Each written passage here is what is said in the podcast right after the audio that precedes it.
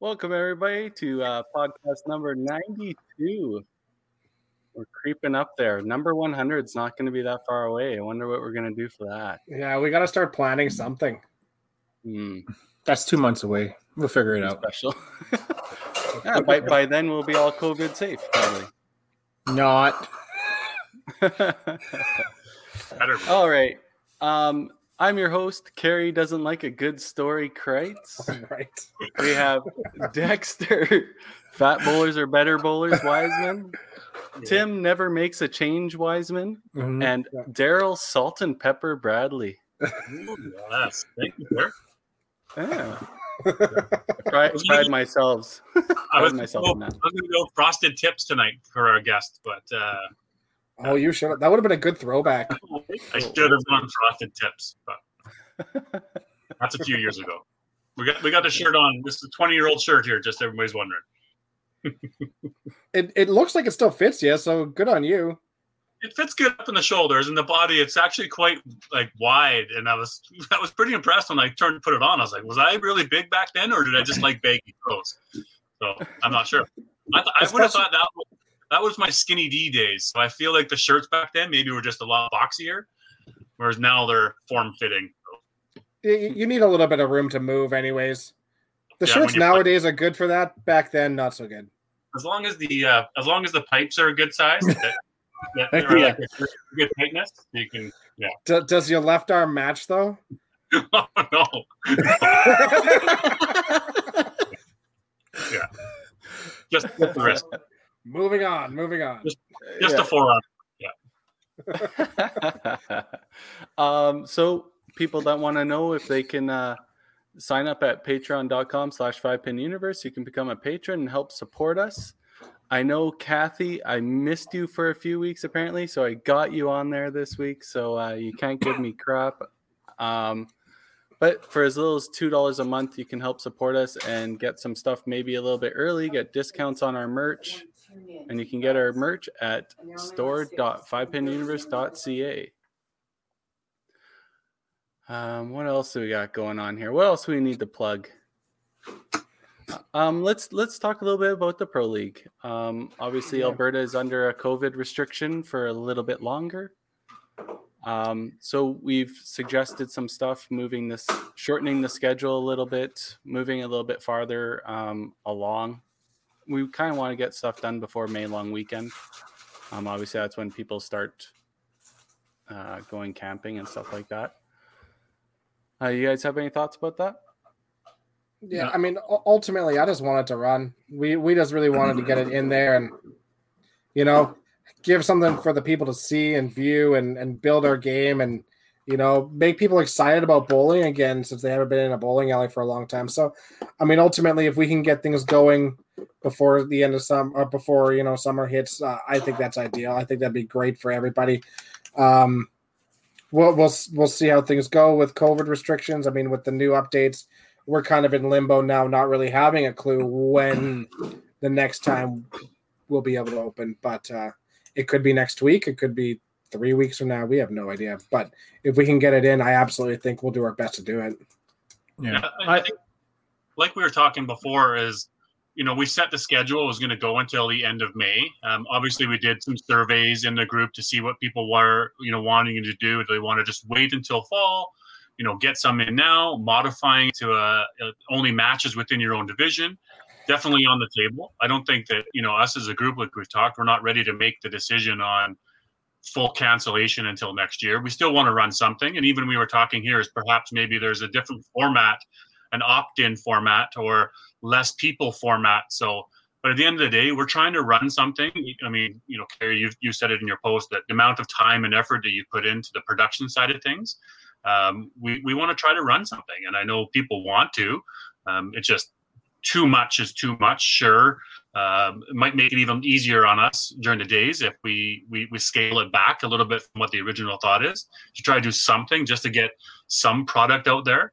Um, Yeah. But I mean, we're not ready to make that decision today yet. Maybe maybe in a week or two once we know more with restrictions. So Um, I I'm I'm confident we're gonna try to run something. Uh, I know restrictions and stuff are like that are just uh, kind of being um, kind of kicking the balls a little bit. Um, but at the end of the day, we, we have to try to give it the best we can. Um, you can either take the easy way out, or you can take the or take the the way of you know try to try the best we can, right? And uh, unfortunately, I think we, we've seen you know people want to take the easy way, and and I think I think us at Five Pin Universe want to give something back to the sport of bowling we haven't seen for a year, right? Um, so if we have the opportunity to do something, whether it's what we plan on doing or whether it's a different scale or version or whatever we decide based off of what we see on those polls within our group, I think I think we're planning on doing something, and uh, I, I, think we just want to get back on the lane. So.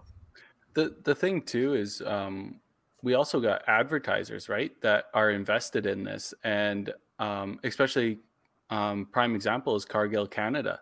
They wanted to help um, advertise on our platform kind of spring through summer when the production was going to come out and stuff like that so they could reach their core um, clientele right so if we wait till fall it, does cargill really want to advertise on our platform when they're not in their high sale time i'm not too sure so it, there's a give and a take there and i think uh, if we can at least produce something that could uh, help our advertisers out and stuff like that, it's uh, better than nothing. And I, I get people know summer's coming and they just want to do the summer thing, but um, bowling is our core product and that's what we're going to push for. So.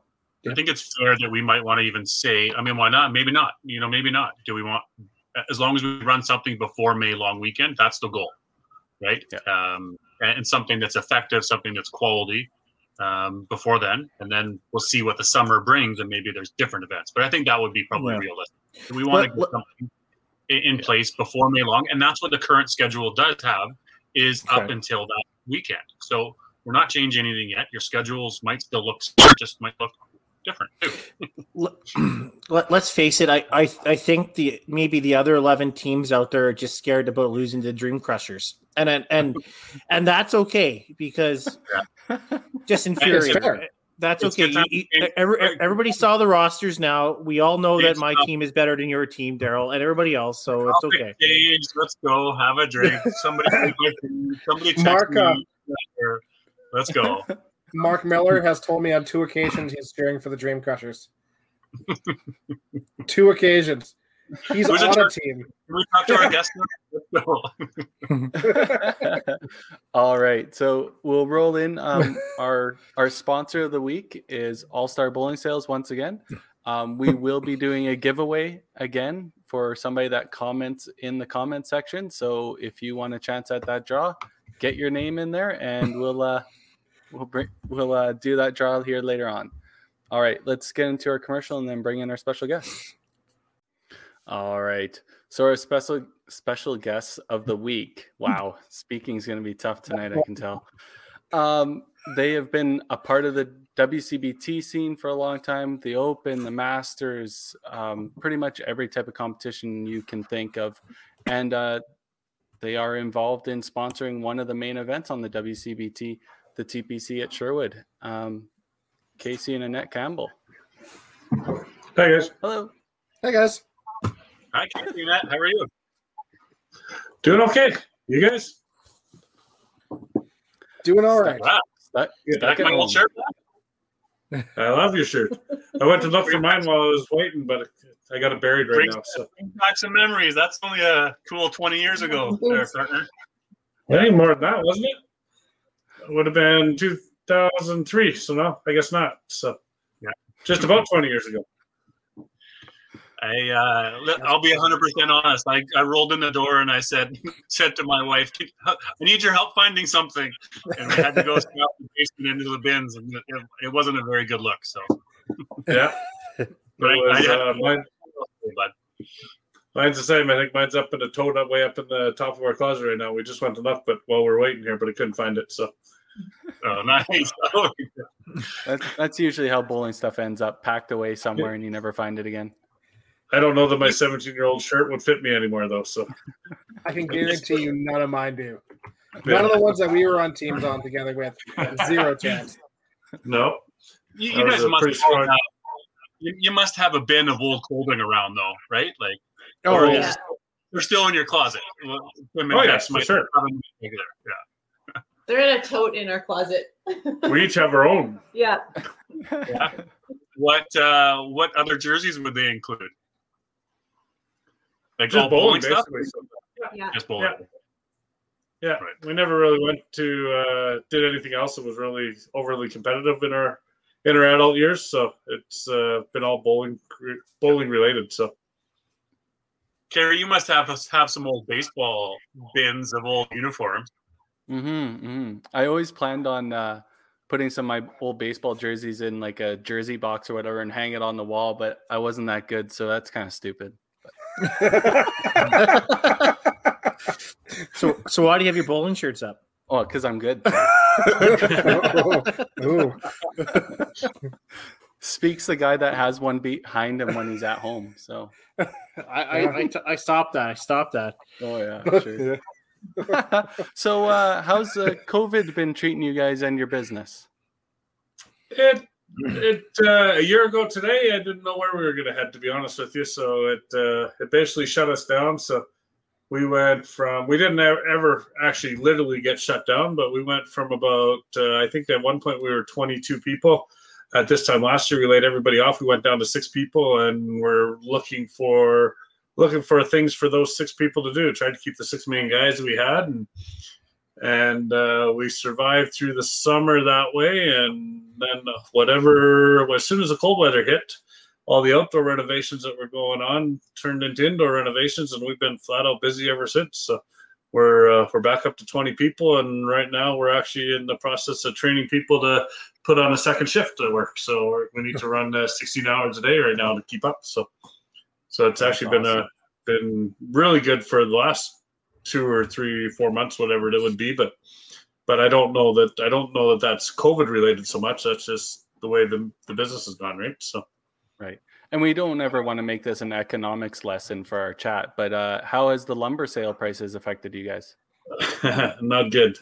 Yeah. So uh, I, we uh, just doing some crunching of numbers yesterday. I got a price increase on solid maple lumber yesterday for over over thirty five percent. So, so I was uh, crunching numbers, and my new cost of material is going to be higher than what I was actually selling doors for. So, so there's some major price increases coming through throughout the whole industry, and and I think throughout the world on everything. So, so I don't yeah. think it's really going to matter what it is. So.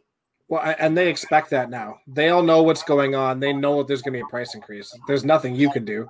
So. No, it's unfortunate in the kitchen industry, which it, I don't know if that's this is nationwide or just Alberta, but in the kitchen industry, it seems to be a race to the bottom to see who can do it the cheapest. And I think, honestly, I think we needed some pricing price changes, and this is just going to force force the dollar, right? So it's kitchens aren't going to be you know, it's not going to be who can do it cheapest anymore.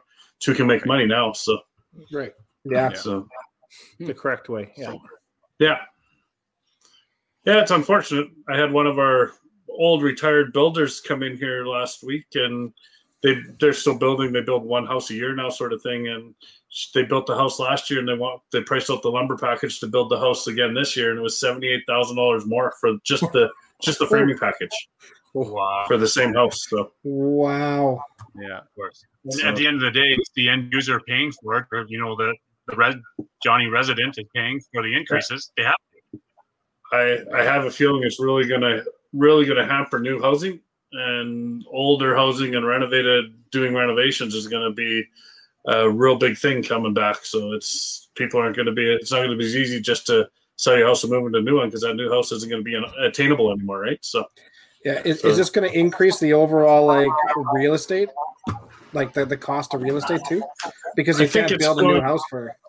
It's going to put new housing into a higher higher dollar value, right? So, like a, a five hundred thousand dollar house is now going to cost you seven hundred thousand dollars to build. So it's going to take that market differently and put it into a position where starter homes just aren't going to be on the market anymore, right? Yeah. Starter homes are going to be condos and apartments and mm-hmm. or the 1970 thousand square foot bungalow type thing that needs some work, and that's that's I think where where it's going to adjust at least in this market anyway. So mm-hmm. totally.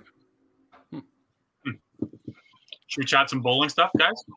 Sure. Sure. Let's do it. Are we, are we, are we playing a drinking game, game again? So if anybody hears my phone ding or if I change the topic, we have to have a drink. That was fun last week. it was. I've just got water this week. Oh, okay. Um, Sorry, pal. that's all good. Just chat some bowling. So we, usually first step is where did you start? Where did you guys both learn to bowl um, a couple years ago? A couple years ago, yeah. It was about a couple years ago. we both actually did YBC, so we've started started both young. I was I think seven when I started bowling, and I don't know I was five. five. So Mhm. Oh, so and that started in St. Albert, at the old Grandin Bowl, which is in the basement of the uh, the mall, I think, up Yeah. there, the old St. Albert Mall. My That's no mom and longer there. dad were my coaches. Oh, And I grew up in Edson, so my uh, my taught was our teaching was uh, out of Edson is where I learned how to bowl. So, so Hmm. And wasn't there That's time some- Dolby's uh, were they were they involved in the bowling center at that, that time? Yeah, Greg Dolby was one of my coaches actually. So Ian's a little bit younger than me, so he wasn't really on the scene until I was just about out of YBC. He was just starting to come up through the through the YBC at that point. So um, Greg was uh, one of my coaches probably in the last I would say five or six years out there. So so he did a lot with the Masters out there, and then there's a, a lady by the name of uh, um, hmm, can't think of her name right now. So that one of the uh, proprietor out there, she owned the bowling alley. Reed was her last name. Debbie Reed, maybe. Can't think of it. But anyways, she uh, she was uh, really integral in me getting into bowling. So so really nice lady. So And, and Annette, I don't remember. I mean, I, I vaguely remember the bowling alley in the in the mall. When did they? When did that leave out of St. Albert? Grandin, right? Yeah, Mhm. it was Grandin Bowl, and then when St. Albert Bowl opened is when it actually changed over. Everybody moved over to St. Albert Bowl. Yeah, I don't I don't remember what happened with the proprietors there. I don't know. I don't know if they just didn't want to have it anymore. I don't remember. I was a little young. I think there was a year or two there where both of them were still open. They had the new St. Albert Bowl up, and Grandin was still running too. But yeah. Oh. I liked Grandin Bowl. That was neat in the basement. It was pretty I. I think the lanes are still down there. Actually, I don't yeah, think Are rumor has it the lanes are still in the basement there. Yeah. Wow. I don't know. I think that I don't know if that portion's even still there. That that mall's been basically destroyed. So Yeah. so there's nothing left of that mall. Yeah, there's still a tower. Maybe there. that section is still there, but that most of that mall's gone. So it's all Oh, condos in there now. So yeah. Um, I, I think I would think it was the early eight, late '80s or early '90s that the that the St. Albert opened up, right? So around that time. Yeah, I think it was the late '80s for sure. Yeah, yeah, and then and that's when Grandin kind of uh, ceased a little bit, right? Yeah. So yeah. Now, when did you start to be competitive in the in the youth days? Was there, you know, obviously the four steps and there's little Pepsi challenges and stuff like that? Did you did you play in those events? I played in uh, Four Steps to Stardom, and I did the Pepsi Challenge. Pepsi Colas is what it was called. Yeah. Um, I did that. It was just one year that I did it. Um, I was career orientated when I was younger, so I was more into school and making money. Yeah. And bowling was sort of put onto the side. My mom and dad um, coached me, and they bowled a lot, so that's what got me into wanting to do a little bit more tournaments later on. Yeah. And yeah, it wasn't until I met Casey that I started to get really competitive. I did go as high as provincials in YBC, but I never did nationals. Yeah. As, as a youth? And how Yeah. about you, youth? Did you play in some of these events? For, yeah, it's pretty much the same. I bowled obviously bowling out of uh, the north zone at that point, right? So uh, four steps to stardom. I pretty much went provincials every year. Never ever did make it to nationals. So I always ran up against uh, Cloris Lucas. Seemed to be the guy that always Oh, knocked really? me out of yeah, Okay. in, the, in the singles. So we uh, we didn't have uh, enough bowlers in general for uh, teams out in Edson. So in four steps, it was just a singles event, and I'd come into singles just about every year. So um, and then Pepsi's I bowled in every year. Um, the northern zone included Grande Prairie, so I bowled with uh, with a bunch of people out of Grande Prairie for northern or for the northern zone out of Pepsi Colas, and I played in that every year, right from the first year I was eligible till the last year I think we played was down in Lethbridge. It was called Coca Colas at that that time, so yeah, it switched. So so never ever did get it. I was I'm too old for the youth challenge, so It was that was after we finished. That's really but cute. then none of those ever went nationals, right? The Pepsis and the Cokes were always just uh, provincial stuff. So I think they were phone in nationals or something. Phone there. in, yeah. Yeah, but there was never any. You, you just went as far as provincial. So So when did you move to Edmonton then, Casey, and start playing, you know, Edmonton leagues and, and tournaments? moved into Edmonton in 1990 is when I moved into Edmonton and started actually right then I started bowling out of Roslyn. So that was where I, I started my adult career. So bowling in the good old free fall lanes and bowled there until it shut down and then we moved to St. Albert. So played out of St. Albert for a little bit and then Bonnie Doon and Well, there's a men's and a ladies league out of St. Albert too. Yeah. That's where I I met you. yeah. Was that- there? Yeah. That was. And You you, you, you met him in the you, you met him in the ladies league. Yep, Yeah. I did. He was wearing a skirt. I'm sure you guys have seen that before. oh boy. My kids might have seen that once. So Yeah. and, and league bowling, do you play like what do you play now? I mean, obviously we've seen you on the Sunday night circuit, but you've also played a few different leagues um, over your careers. What were what were some of those league moments? most of the time in the last, I would say probably 10 years, I've only played uh, match play. I haven't really got into the league play stuff a whole lot. So, so either Yeah. played out of Bonnie Doon or we played a couple years out of St. Albert and then obviously uh, the Sunday night Sherwood Park, right? So, but uh, yeah, I haven't played a, I don't remember the last time I played a five player team type, just Right. get out and bowl type thing. So, right? Wasn't that when we were in St. Albert? Is Might have been, yeah. Played, yeah. Monday nights we played Yeah. a five player team out in St. Albert. Did that was you- in my previous you- life. So, Yeah. Did you guys play in the Sunday night league at Collingwood? yes. yeah. I think that was the first We time I met you guys is when I came up and played that league. Yeah, we played actually when Collingwood was around. We played Sunday nights and Wednesday nights there. So, so there's a match play on both nights. We played in in both of those leagues. So, so Hmm. that was a good house. That was that was a lot of fun in that place. So, It was a great house. Lots Yeah. of good memories there. yeah, for sure. So, Um, so then uh, let's go to the open days. Um, when did you start hearing about qualifying for the open and start trying out for those? The, the you know, Casey. um, it was probably I'm gonna say probably in the mid to late '90s. So it wasn't much before. Um, I can't remember when my rookie year was. It was in Sherwood Park. I remember. So um, Same as yours, Daryl. We were rookies together, and that was my first year of making the open team. Um, we never, uh, I, I had tried out a couple times, but never really did it, so never made it. So my closest I played out of uh, the one year in Lin, Linwood, I was, ended up the alternate to uh, Danny Clapp beat me out and to make the uh, make the team that year, and then I didn't play for a couple years. The job that I had at that point, our year end was always uh, the end of January, so we had inventory and stuff that weekend. So it was always tough for me to get out of get out of being able to work. So so I wasn't really able to start playing the open until I ended up self-employed. So yeah, there's a good picture. There you go. What year was that? that was our winning year. That was out in Surrey, I think. Yeah. Yeah, there's Nick. There's Nick Yeah, the football Nick's too. the The, the football. Yeah. Huh? yeah. I still have the volleyball. It was signed by everybody on the there that weekend for Alberta. Great How come you're the only one not blowing a bubble?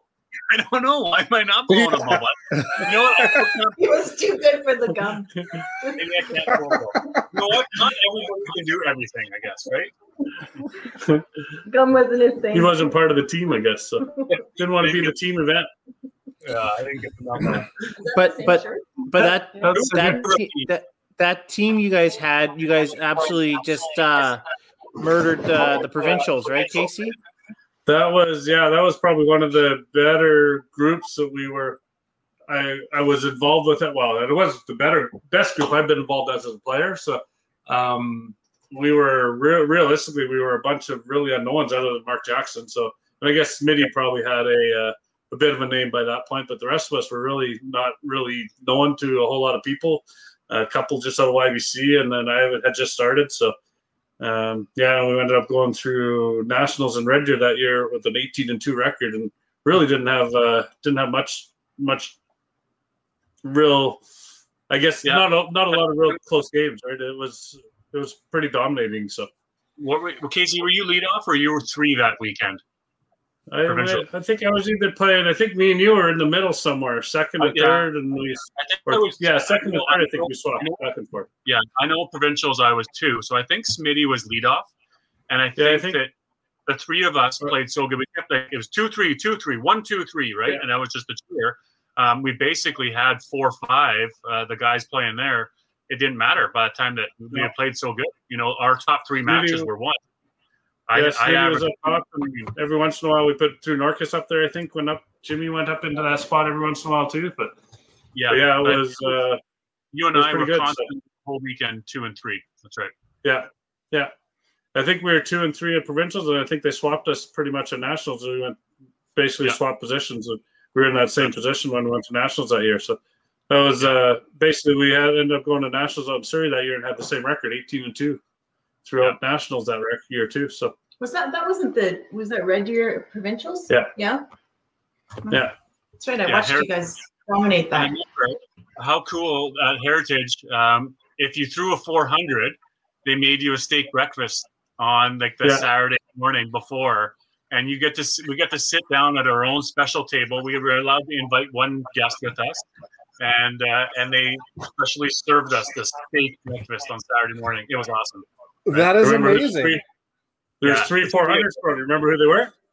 Uh, me, you, and I want to say Tracy. Yeah, she threw her four forty eight. Oh, was it 448 even? Yeah. Yeah. she was the first one, and then we went. I think we went back to back.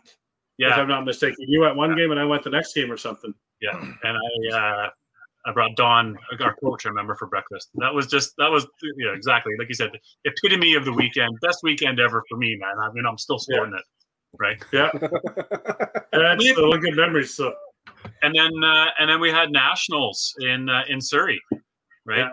That was and of course at the banquet or the opening day, uh, we were sitting in the opening ceremonies room. Not really much going on. So of course Johnny and I went and grabbed the volleyball we had just bought at the liquor store or over at the store. We needed something to do. We brought it down to the main banquet hall and started playing pepper in the middle of the room. yeah, People were and like, it stuck with us the whole weekend. So yeah, they took it everywhere. Yeah. Mhm. That was a good weekend. yeah, you remember? Uh, remember you getting called on the foul? Yes, yes, that's right. Delivered a ball, and you reached over and picked up a piece of fuzz off the other side of the line, and I Yeah. think we're so- playing Quebec at that point. here's a good question for people in the comments. Um, tell a quick story or something about a, a, a weird foul that you've ever been called on that, you know, something. So what happened, we were playing Quebec, I think it was Quebec. I think, yeah. And I went through the ball. Before I threw the ball, I saw this piece of fluff, um, dust dust bunny that was a, a foot behind the foul line. And I saw it, and I went and I threw. I think I picked a corner pin, right? I think it was like on the second ball, like I spared it up. It wasn't the first ball, guys. Just you know. Um, and uh, and then after I picked the corner pin, I reached over and picked up. It, had now moved onto the other side of the lane, and I reached over and I grabbed this piece of fluff back, and I came back holding it and threw it out, kind of thing. And we're next bowler was getting ready to go, and sure enough, the coach starts having all of a sudden, whoa, whoa, whoa, hang on here, and called me on a foul on, on, you know, right? And it was Yeah. like minus, obviously minus fifteen, and I was like, what do you mean? It, like the ball was thrown, it already hit the the the pin. We're, we're done and over with. No, no, no. You're still on the lane in the motion of blah blah blah. So we accepted our foul, and I think we five frames left, and Yeah, yeah, we ended up. That- that's that's bad news. they were you you- they you never were, want to uh, ignite somebody, and that's all that does. especially especially that weekend because we were pretty much on fire that whole weekend, and and in that particular game at that point, Quebec was ahead of us by quite a bit, so uh, Yes. they didn't beat us. Um, So- D- Daryl, that rule now is no longer there. So oh, why, what- what's the rule now? As soon as you hit the no, it's not. It's not a foul. So it's Yeah, there, there's there's no rule against picking things up across the foul line anymore. It's yeah. So Well, it was, it- it was it a was- turning point of that game, but for sure. well, So- for sure. Why Totally, why, yeah. why why would you give somebody why would you give somebody some some Yeah. uh, ammo, right? I think Yeah. all five of us banged out or close to, and it was just Yeah. like, wow, fire it up. So let- let's segue into that rule since you brought it up. So now, if you follow through and you're, let's say you're following forward, you just fake picking something up and you're good to go. No, no. Dar- Daryl walked back. He took probably a couple steps back. I'm guessing, right, Daryl? Yeah. And, then the he did. person And then remembered was there.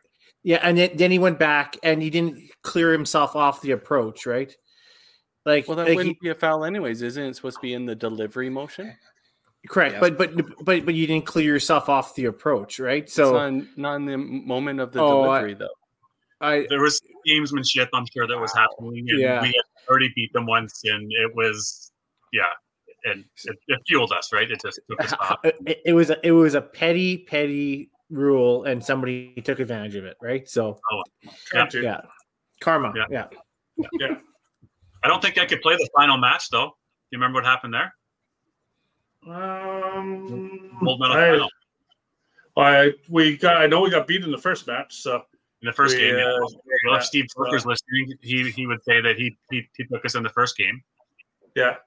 And then And we went into the second match, and I think we started. I think four of us started with a four bagger, and four or five in a row, and one started with a six. Yeah. And it was pretty much over in, at that point. So, so were you on the bench in that one, or did you come in? I got pulled. Oh in, no, because you had hurt your hand. I pulled. we got right. I got pulled in the first match against the, the first game. It What'd you do to your hand? You punch something? Yeah, you punched something. I punched the wall at the side of Scottsdale. Remember Scottsdale? Yeah. That the, the little Yeah. leg just sort of flips up, and I just smashed it. And that was the first start of my uh, my knuckle, right? My knuckle wars over the years. Then I could just pop it out and it would go two inches high. That was fun for about five years. Showing people Yeah. this- yeah. Anyways, I digress. But yeah, it was uh, it was pretty dominating in the second match too. Yeah. How about um, any other opens? Um, we're staying on this here that you that were memorable for you, Casey, um, as a player. As a player, not there's memories in every one of them. So um, I wouldn't say. I think What- just what are- mainly because yeah, well, there's one there. So Can you can you you? can, can you Um, explain the photo a little bit, that year. Casey? Can you explain the photo?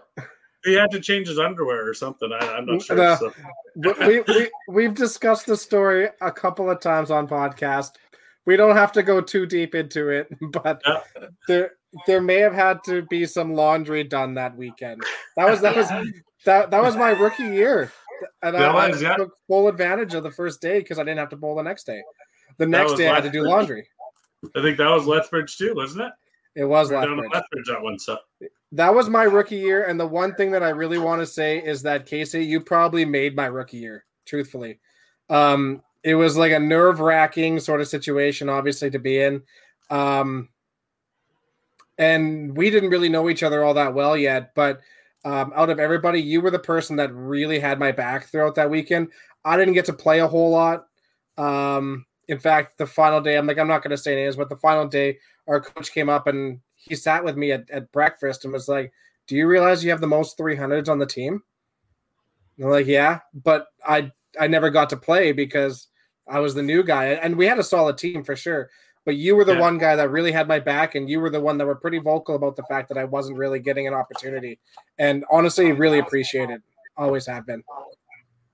it uh, that's that's one thing that I that's bothered me throughout all of the coaching that I've seen happen in the open is and not just open well I guess open because that's where you got the subs right so is it's more done on what you have done prior not what your ability is today and if you haven't proven yourself you don't always get the opportunity to prove yourself. And that to me that shouldn't be shouldn't be the way it is right? So if you're a rookie on the team and you're averaging 300 you should be playing. So it doesn't matter if you you finished in the fifth spot on that team or the first spot on the team. It, it's what you're doing now for the team is what's important right? You so all start at the same spot. So- yeah. so there there's always seemed to be a bigger um, bigger envelope for the the experienced bowlers to struggle longer than than I think should be right so Yeah, totally agree, and it's definitely par- carried over into your coaching. We'll we'll dive into that a little bit later too, but uh, you've always been a fantastic coach, and like I said, you definitely you definitely made my weekend that weekend, um, and it, it kept me encouraged to continue playing. So Oh, thank I will always appreciate that. Cool. And how many? Um, and then any more opens there, Casey? Did you play in? I know we, we- you know, there's I didn't. Yeah. I played quite a few provincials. I never went to nationals for anything away from that, so uh, that was my only national event. Um, Hmm. there's a couple. I we've had a, a lot of good times on some uh, some mixed teams. So I've, I've bowled and enjoyed playing on the mixed team at times, right? So um, and a couple men's teams have been really good to play on too. It's just I've never been as successful in making it to the national level again from there. So Right. that was my one and only fame, I guess. So. Now, what was your preference for position in the lineup? I really didn't care a whole lot as long as I was playing. So, and it really depended on who, where the team was, and who you were playing with. So, um, obviously, it's different lineups when you get into mixed than it is when, when you're playing with the men's, right? So, on, on when you're on a men's team, your your five bowlers are generally all pretty pretty capable, or six bowlers are all pretty capable. So, you just want to try to stay in the lineup as as far as I was concerned. So, whether I was a lead or in fourth or third or second or fifth, it really didn't matter to me as long as I was playing. So um, on the mixed team, there's a little bit more um, lineup matching or player matching, I guess, a little bit happens there. So generally, your stronger bowlers, stronger male bowler, generally ends up in the in the anchor spot, unless you got a someone like a Jen Baker or someone on your team, you can throw her an anchor and she can play against most of the men, right? So, so, but yeah, it, it really didn't matter to me. So one of my me- best memories actually was playing in the open on a mixed team, or one another one of my memories, I guess, was in uh, Red Deer. I was uh, playing. Danny Clapp was coaching, and we were playing uh, against Calgary numerous, well, the two times or whatever, and Adam Weber was on that team, and I shot up. Uh, I was always playing against Adam Weber in the anchor spot, so that was that was always a good challenge. So that's one that I remember quite fondly. So Did you beat him? I think we were pretty even actually, so I can't. I don't remember that far. That was quite a while ago, but it's uh, yeah, it, it was. They were always good matches, anyways. I, I do remember that. So I, I just want to Uh, go. You said you were on the mixed team and you played Adam Weber, and so I would have mean Adam was also on the mixed team, right? Yes. correct, yeah, for Calgary. That would that would have been that would have been 09, I think. Wow, mixed team for Calgary. It was at uh, at the Oh, wait, lanes oh, wait. that I don't prefer Oh, to wait. go to anymore. So Right. Oh wait, Sorry? Riverside. It was 08 in Yeah, Riverside, I believe. Yeah. yeah, Oh, yeah, That was just a Yeah. good segue from Adam's comment there that you made. So Yeah. yeah. the uh, the highlight of that weekend was watching Danny Clapp jump. So, so Yeah. so, Always good. Always a good. One. Okay. I think that's what the Dream Crushers are hoping for, isn't it? Yeah. Yeah. yeah, he, I don't know. He's uh, he might be out of jumping shape though. He's got a little bit of age on him now. So anyway. Um, how about Annette? Let's talk some open years with you. Now, obviously, you didn't bowl for a number of years, and you got a little bit more competitive. When was your rookie year as part of the Open? 2005 was my rookie year. Yeah. Um, Mike Lecussier was the coach of the ladies team that year. And yeah, I don't I don't remember I don't remember a lot of it. I was pretty emotional. um, my most favorite year was 2007 when we went to nationals for my very first time. That was with Perry Gillum on the team. It was a great Yeah. year. Yes. I never laughed so hard in my life. Him and Mike Lecussier on the same team was just something else. Who's It the was bowlers fun. on that uh, that team that don't bowl anymore? Chance Chance Anderson was Yeah. on that team. Yeah. Tina Erichak, Chance. Yeah. And Melissa Worrell. Melissa Worrell was on that team. So Yeah, Yeah. that was fun. That was a great team. And I mean, you played on some pretty good, you know, powerhouse teams in there too. Uh, Yeah, you know, and at some of the ladies teams for sure. definitely. Oh yes, the crayon group. That was a fun year. That was good. Uh. That was a um, very very powerful team that year. Right. And I don't even team- know how to explain it. Everybody was amazing. I think that was a, I mean, provincials. Uh, where was provincials that year? Uh, Lloydminster. Right. So we got uh, Christine, Annette, Melissa, Heidi. Who was that there? next to Uh, Heidi. Uh, that's uh, Haley and Yeah. uh, and Oh, Baker. Haley. Shadowed out. yeah, And uh, Kim Baker, right. yeah. Uh, That was, Was a that the national national gold National that year. champion. Yeah, in The first yeah. and the second, because you guys went back to back, right? That was the first year, I think, because I think Yeah. the next year we won gold as well. Yeah. Uh, the next year, yeah, you guys went to Newfoundland. The next year, I think you guys Yeah. got we got silver next Yeah. the following year. Yeah, Oh, we did get silver. Okay, yeah, yeah. okay. Yeah, because Oh, I think did BC I think we lost to BC. That's correct. Yeah, Yeah, because Haley lost a fake nail across the line. Yeah, yes. Did you guys ever hear about that? No. yeah.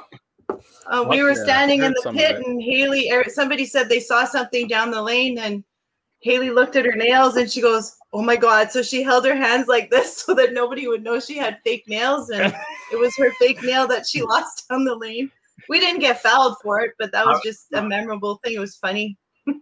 Just to ask, yeah, is there a foul there? I'm gl- I'm glad oh, that, if you pick it I'm glad Joe. there wasn't a foul. There wasn't a foul, but Yeah, they that- wanted to foul us. Yeah, yeah, yeah, and they probably could have, which is the silly thing. But I'm I'm but it didn't show. Nobody said anything. I think it went a whole frame, and then it went to another bowler, so it wasn't said for quite a while. So they couldn't foul us on it. But there was quite a pause in game and everything. yeah, Yeah, fair.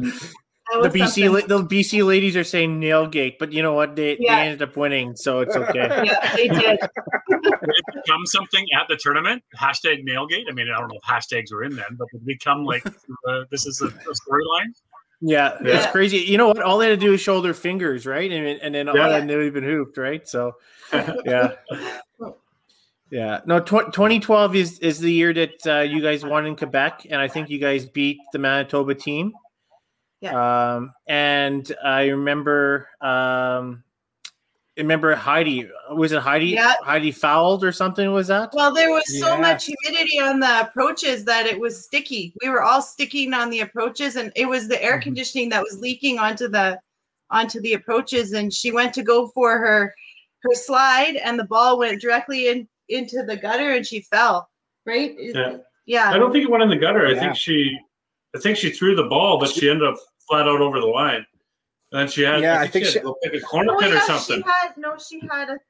Didn't she need? Didn't you get a chop or something? Something. She had to make the spare to win win after Yeah. fouling. So And then That had to keep it on the lane. And then I'm pretty sure she had to keep it on the lane, and I'm pretty sure she picked a two pin. Yes. Yeah. I think it maybe it was a left Yeah. corner standing. Yeah. It Yeah. didn't go in the gutter. That was another tournament. yeah, It, it was a She hit her crazy shoe and it tournament. right in, it was another open. She hit her shoe and it went in the gutter. It was so funny. we laughed so hard. Only Heidi. But Yeah. yeah, that, that I'll never forget though when we were in Quebec and she um that happened and then she came back and she collected herself and the this is the strength of of her and her and her mind over matter. And she went up on those lanes and she picked that pin and she needed that pin and she did it. And that was just amazing. That was so much Yeah. fun. Yeah. so much fun. But that was very hard conditions to bowl in that's for sure. Hmm Yeah, it was that was in Paris, correct? Pretty sure it was in Paris. It was. Yeah. could have been. That's the where they had the uh, oh the yeah the judges on the end that were running down the lanes every time for the Mm-hmm. to do the tangles and stuff, right? So yes that's the one Yeah. yeah that was the same year we were we were there for provincials or- or nationals on the mixed team, weren't we, Daryl? Was that the same year that we were in nationals for mixed? I mixed? think so. Yeah, I think so. And When when you ended up, what did we do? We ended up in uh, we ended up losing the bronze or the losing the we took bronze I think that year, didn't we? I think we got. We didn't make it to the final. I don't even know if we got. I think we were in the four three game. Was it four three game? see what Yeah. Gary just said Yeah. the five count spare then a left corner to win by two that's right she had to keep it on the lane yeah, Yeah, Right. Yeah. You guys she's lost. amazing Is that does that sound right? And then you Yeah. lost in the final that year, right? No, they won. The they won. won that year we won Oh, yeah right. Yes. Yeah. Okay. on that spare and the two pin. Right. You, you guys. You guys. Uh, mixed team got um, bronze. Yeah, I thought we got bronze. Oh, okay. Yes, we did. Yeah. Yeah. Sure. Yeah. Gold and two Yeah. I think we lost to BC. and you know what? We, Uh, we were um, rolling at the end. Like we didn't have a really awesome round robin. I remember playing provincials that year, Casey, as your coach, and It was really good there. But then the nationals didn't go great, but we still made it into the bronze. Yeah. Um, and then we had it going into the last frame, and I think some things happened in the last frame that I'd like to see the score sheet of that one. I can tell you that again. But Yeah. Uh, I don't think we got a mark in the first three or four frames. I think so of the ten Mm. frames. So uh, with with the lead going home, and when it come down to Daryl in our anchor spot, we didn't have a chance. We were shut out. So and and I had a double. yeah, I had it a double, uh, and it was we a were- pretty big collapse. we were ahead So- by 100 and it was like five counts through the hole through the hole three counts through the hole through the hole like it was But- what is going on right now and I'm pretty sure we were all loaded at nine too. I think there was we all had marks at nine, and we just didn't count on anything. So just like strikes, that's contagious, though, right? I mean, you have the Yeah. first guy go up then you do that, then all of a sudden the second guy starts thinking about it, and then he does, and now the third guy's really thinking about it. well, Um, and the other team is they struck out and then they Yeah. struck out and then there's Mhm. another one and now it's like oh my gosh and by the time it even got to me at anchor i was we we were shut out i remember looking Yeah. at the score doing the math and i'm like how does this happen i didn't even Yeah. get a chance to, to win a match with a double playing an anchor first time in my career on, on a mixed team down at the anchor spot, right? So, Yeah. Mhm. No. Um so I guess Annette, with um we'll kind of lead into the 2012.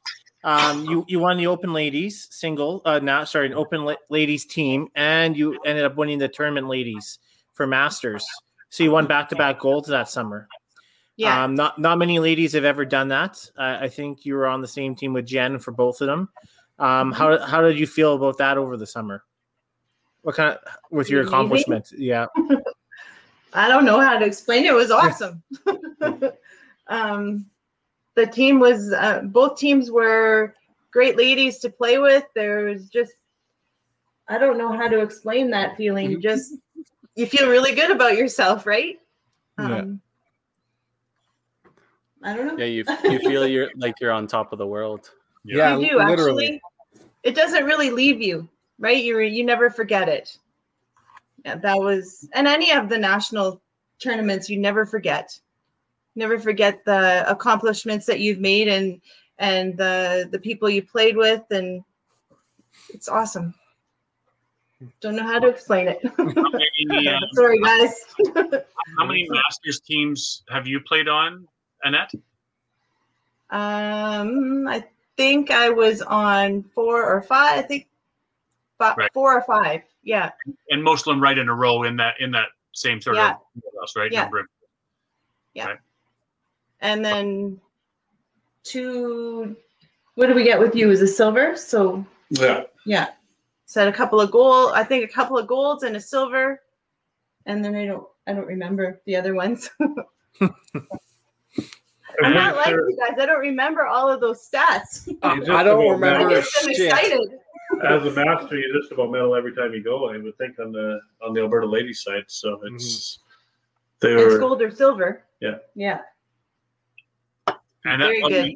Casey, you've played Masters. Now you've made a Masters. Couple of how yeah. I played masters once so, as well. So Who was on went your team for Masters year? who was on the team? Yeah. Um, uh, Bruce, How long ago was it? a young gentleman by the name of Bruce Mortar. Yeah. Um, That's our first uh, today. Wow. Curtis Deering, Danny Gomback, um, Kevin Holdsworth, and myself with Lynn as a coach. So No, that's a super solid team. I went to went to Newfoundland that year, so that was uh, that was a very fun trip. So ended up uh, ended up winning that year. So Uh, that was, my, would that was my first trip to Newfoundland. So That's awesome. It wasn't my best performance as a bowler for sure, but I was going through a lot of personal stuff that year. So so it was uh, took my kids to Newfoundland with me, and we we went for a trip. So it was a lot of fun. So And you lost your skirt. yeah, I lost my skirt on George Street that night, that one night. So That's not the first time that's been said ever. Again, no, yeah, yeah, yeah. George maybe, Street. was uh, maybe as a guy, for somehow we the Alberta contingent went down altogether to George Street that night, and I don't know what happened, but I got left there with the Newfoundland boys, and that was a bad situation. So reach it, go. So, staying with uh, Lee Escott and Stephen Brown, and I, I can't remember who all was there, but I just remember rolling back in the room at five o'clock and having to get up at seven to go bowling. So it was not a good situation. So I did not perform my best for sure. So it wasn't even banquet night; it was on a regular weeknight, was it? I think that was the yeah, right middle of it. I, that might have been the rookie night. night. I, I think, think that was the rookie, rookie night. So, so that right in the middle of the whole thing. So, but those rookie nights will get you. Back yeah, it hit me all the time. Yeah. but I'm pretty sure we did that in 2002 or three back then. That we didn't. We, every night of the week, I think we were four o'clock in the morning at the Open, and then yeah, yeah, bowl, at eight. That was that's what we did. We were pretty young though, so yeah, we were uh, able to do that back then. I, I can't do that anymore. So right. I started looking at the clock at nine o'clock now. So.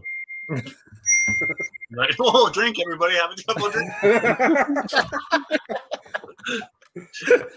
right, because it's phone Was that the first time you're me? Yeah, I don't know if it's the first time or first time today or first time in the last. time. Anyways, uh, fun. Now, uh, Kate, Tracy. Yeah. Hey, Tracy was there that year. Maybe she's the one that took my skirt.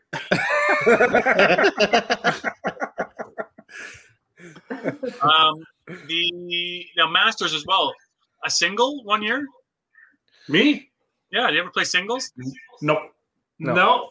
We Maybe. played that particular. That was the only Masters I made, and we played. I won the. I think I can't remember if I won the the last. The both of them were in Red Deer. I won one of them, finished second in the next one, and when it was all done, before all the calculations would come out, everyone was congratulating me as as a single. And as it turned out, because of the point system, uh, Greg ended up passing me. So I ended up second or or it was that close, right? So, but Greg was the single that year. So that was my only time I ever uh, played as a as a master. So, right.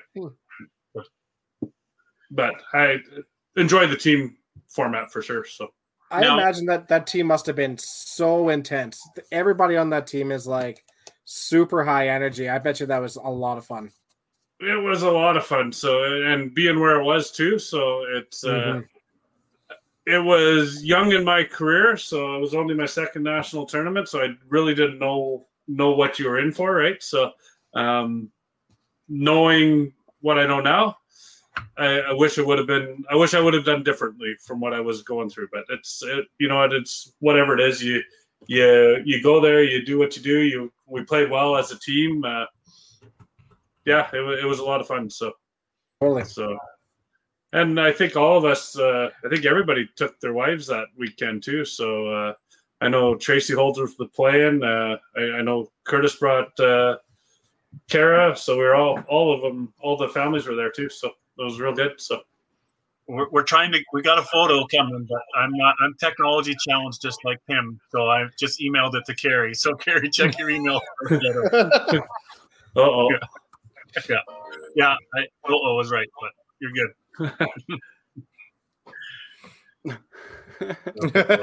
we we may have seen this picture before. It's made it. It's made its rounds before, but I'll bring it up here for you guys. oh, it's probably from Kara. And you still had you still had your skirt here. Oh, I don't think I've even seen that one. Wow. Look at I you. still have my skirt and I have the hula hoop going. Oh he, my! I, I, I, think yeah. I think he's had a little bit too many beverages. Yeah. I might have had a few that by then already. So I don't know where my skirt ever ended up though. So for the hula hoop. I don't think you know how to hula hoop though. No, I don't. No. Especially I did that night though. No. yeah, that's fun. That was a good time. That's funny. I've never seen that picture. No, neither did I. So I didn't know any pictures were, were still alive from Newfoundland that year. So they're probably not supposed to be, but so there's a question yeah. uh, we've asked: Where was your favorite national event? provincial or national, I guess. Provincial is only Alberta, so that's not super exciting. But favorite national event for me is anywhere where you can go and win. I'm all about winning. I, have really enjoyed Newfoundland. Anytime I've ever went to Newfoundland, it's um, yeah, it, it's just the people, the scenery, the whatever's all involved is always always done really well as far as I'm concerned. So I feel the same. I like Newfoundland. I liked Quebec too. Yeah. Yeah. Yeah, Quebec puts on some pretty good nationals. Yeah. So Very, very Mhm. good. And Newfoundland's the only place I haven't been. No, I mean, okay, no. And I've never been to Saskatchewan for bowling. Uh, they, they put on quite the nationals, but They but put a good show on for sure. yeah. yeah. Maybe one day. Maybe one day. we were at Saskatchewan for nationals for something. Not Is it- not for me. I have never bowled When in were we doing the blocks? That, that, that was that it was the kids. It's no the that was kids. that, that you were there for open mixed team, uh, Casey, but she wasn't Was he bowling. coaching? He was coaching. Yeah, right? you were coaching. Yeah. Well, um, yeah, Yeah. and, and he was Great. part of the and, and 2017 for Masters, but he was Yeah. coaching too. Yeah, What Right. I had a great question. I had a great question. I know it was right there. You're showing your age, Daryl. You were going to say something about Newfoundland because Open Nationals next year in Newfoundland. Correct. Yes. Right. So this is part of Five Pin Universe. If people need to buy merchandise, can we plug the merchandise here? Store Store.fivepin No, of course, of course we can. right? Help us out, buy some merch. We want to build a documentary of some sort that will follow some bowlers along and will basically take them all the way from zones, provincials to nationals into uh, into Newfoundland. Um, and obviously, whoever you might Oh, need some another Yeah. drink. Drink, right? So, Cheers, guys. It'll go towards a good cause, documentaries, media, fun things, and Jerry can get to Newfoundland. yeah. maybe maybe the Dream Crushers after they win the league will take a trip to do uh the Harlem Globetrotter thing. Well, we we we definitely will. We have we have the we have Heartland Kingpins in our division, so we're not too worried. You're just trying to stir up Robert here. I think well, they've made a big addition, and I think Eric has at least oh, Eric's three, very good. yeah, three out of five of you guys covered. So for sure, you, you can figure out which three I think. So there you go. Oh, Um. While we're we sort of talked a little bit about coaching, let's dive a little bit more into that uh, segment, and then we'll move into some WCBT stuff, um, some clash circuits, and sort of into that uh, avenue. Um, coaching. When did you start getting an interest in that, Casey? Um, you know, was it going with maybe not make a team and wanted to coach, or was it your kids getting into bowling, or have you always been a coach in your previous, and, and just something that came natural to you? No, I basically started coaching. It came in- natural to him because he's bossy. I started coaching YBC, I guess, mostly, right? So YBC and and then I also started coaching my kids in fastball, right? So the two two girls I I coached right through fastball. So I, I've been involved in coaching quite a bit. So um, basically, adult coaching, I as a player, you see coaching and you you have to you sit and you wonder and you question a lot of the stuff. And I'm sure we've all been in there as to you question your coach as to why you're making that decision or why are you not playing or why haven't you pulled this person that right so so you, as a player you're wondering that and then as you sit back and watch you look at some of the decisions that are made and you just you shake your head sometimes and wonder what's going on right? So so i thought well it's maybe maybe it's time to put some new blood in there and give it a try. So so we had a lot of times it was always the same coaches that were always involved right? So so took a chance put my name in and, and luckily got picked. So um the first year that i my rookie coaching experience was was a uh, I would say it was a very good team. It was a very tough team for me to be a coach, as my players were uh, Lynn Howell, which is the coach, right? So so you got me trying to coach Lynn Howell, and then I had uh, Lori Ga- uh, Campbell. Hey, point, yeah, right? Campbell, yeah. Yeah. So, and again, she's got a lot of coaching experience. So, so as a rookie coach going into bowl, play at a coach at a provincial level, and you're coaching two people that have coached a lot, it, a little bit nerve wracking in that, right? So, but you, I just put my head down and said I'm going to do what I'm going to do, and and we went went along through that. So, it was a it was a pretty good experience. And unfortunately, it wasn't a winning experience in that weekend, but it was a good experience and just built from there. So. Yeah, you've you've always been an absolutely fantastic coach. You you have the right temperament, you have the right personality for it. Um, you have a you have a great understanding of the game, but you're a compassionate person. Good chat, Dave. Uh-oh. Did We're I losing disappear? Oh, you're back. You're back. I'm back. um, yeah, you you're you're a strong voice, but you're compassionate and you understand the game. And like having those three things put together um, make you a, a fantastic coach. You have no problem making tough choices and, and making the pulls, um, but you're a good person and everybody respects you for it. Um, you also understand people, which is a nice thing too. Um, you know what to say to people to get the most out of them. I mean, you, who, who was it Brett Brett Mapstone you looked at and just told him to try something, In Yeah. 2013, yeah. and it, and it was I like the greatest move ever.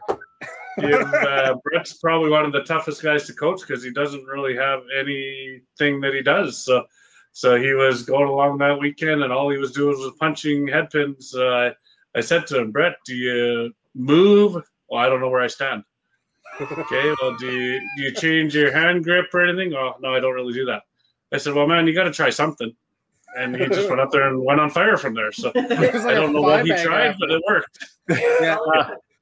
Um, Yeah. I, I have to admit, like, uh, there, there's a couple instances. Um, I won't won't say the years that you that you've coached. Um, obviously, your pedigree speaks for itself, Casey. Um, but I, I think you have the one of the greatest abilities to to bring a team together um, with all the personalities that you have, right? And um, I, I know we on our 2013 team. I mean, Multiple personalities. Yeah, yeah our 2013 team, if you if you looked at it, um, we, we could have been a goner, and, and there was a and you brought us together with that individual, and and I, I have to speak volumes to that, and um, and the year after you did the same thing, and uh, it, it takes a special coach to be able to do that, right? Um, yeah, you, sometimes you get lucky though. So sometimes it's not just all on the coach. Sometimes you just get lucky with something all of a sudden starts to work, right? So, so there wasn't. It's not always a plan. So yeah. Well, there's been well, there the one year and for sure there we basically had made a decision at some point that we were going to shorten the bench and and because it just wasn't working and then my bench come in come alive. So with and it was awesome. So like you, we just found the right spot for that person to to exceed, right? So, but it was completely by accident. It wasn't uh, wasn't a planned planned move really. So No, but you, you had the right way. Um, like I said, like it's crazy. Like you had a right way of, bringing, drawing in the right people at the right time. Um, I know, like when I like, you're talking about Brett, I, I remember the whole weekend I was going double pl- double punch, double punch, double punch, and then finally I moved like six boards over, and all I hear and behind me is like, "Is he really doing that? Is he really doing that?" And and also I threw a strike. He's like, "Okay, whatever." Like it just like but we you kept it really really on on on ball. I mean, and then in 2016 when you won gold with a mixed team, you had Hislop. I mean, that's a real bummer, right? I mean, he's terrible. Um, Yeah. And I know he's watching, so but uh, Yeah. but he's a cancer to any team. So I mean, kudos to you for keeping that under wraps. So It's and you know a lot of times it, it's uh, being on the lanes. You always feel the pressure, right? No matter how how long you've been there, how many times you've been there, the, always the pressure's there. And I, I find a lot of times keeping the pit calm and relaxed and and somewhat in a in a joking mentality is just as important as the coaching part to keep the pressure off, right? So Yeah. so you're not always just thinking about your shot and and what you did wrong up there. You there and I've been lucky enough to have some people that are pretty jokeful in the pit at times, right? That have, have been has has made that part of it easy, right? So Speaking of uh, keeping the humor alive with teams and stuff like that, I just got sent a picture from uh, an Nice. old player of yours here. oh, ah, there you go. That was a great team. That was a very fun team, and that was honestly probably one of my hardest, well, probably the second hardest coaching that I've ever done. So that was my first coaching ever at the Masters.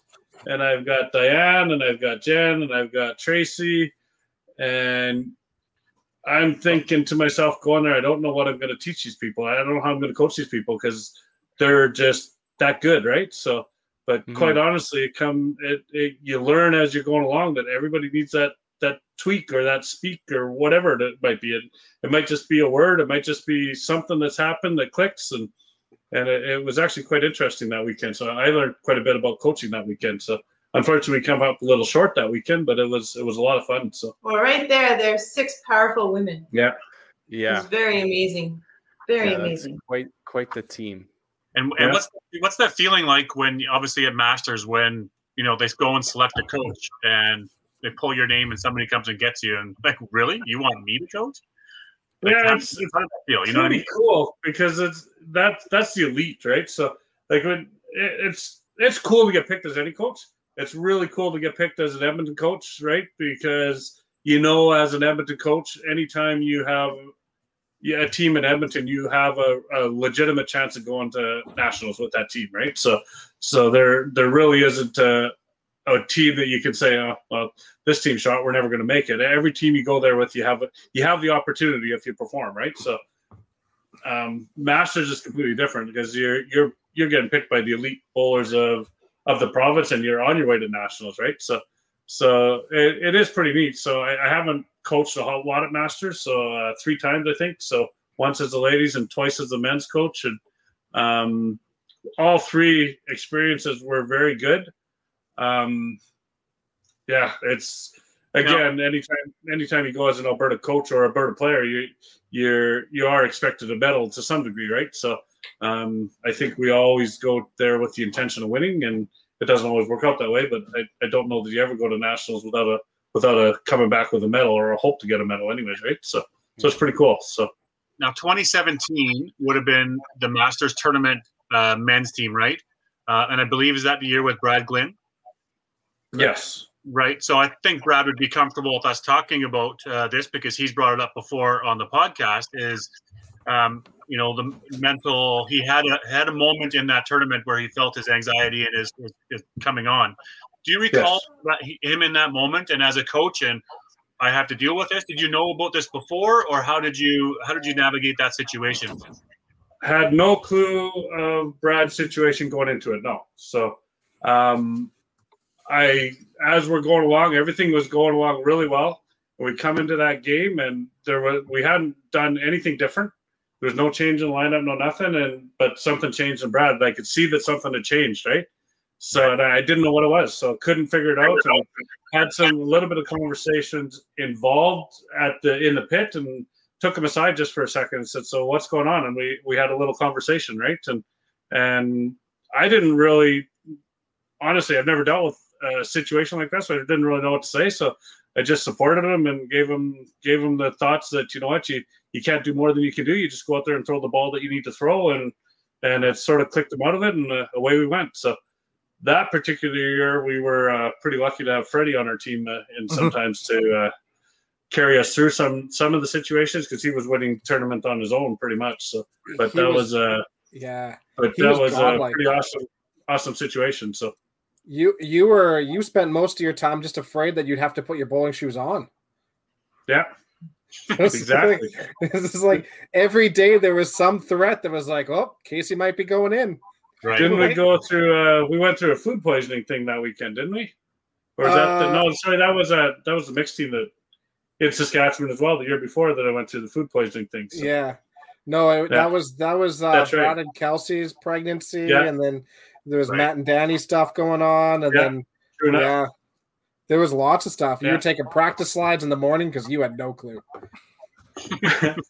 And then I had back to back years in Saskatchewan that were that way because the year before that we had food poisoning go through the team. So the ma- the mixed team that I was coaching, so we had people that were sick playing, and yeah, I wasn't wasn't really sure that year either. So the the year after we went to nationals and um yeah the food po- the food poisoning went through but Um, we just bought Depends for the boys and kept going.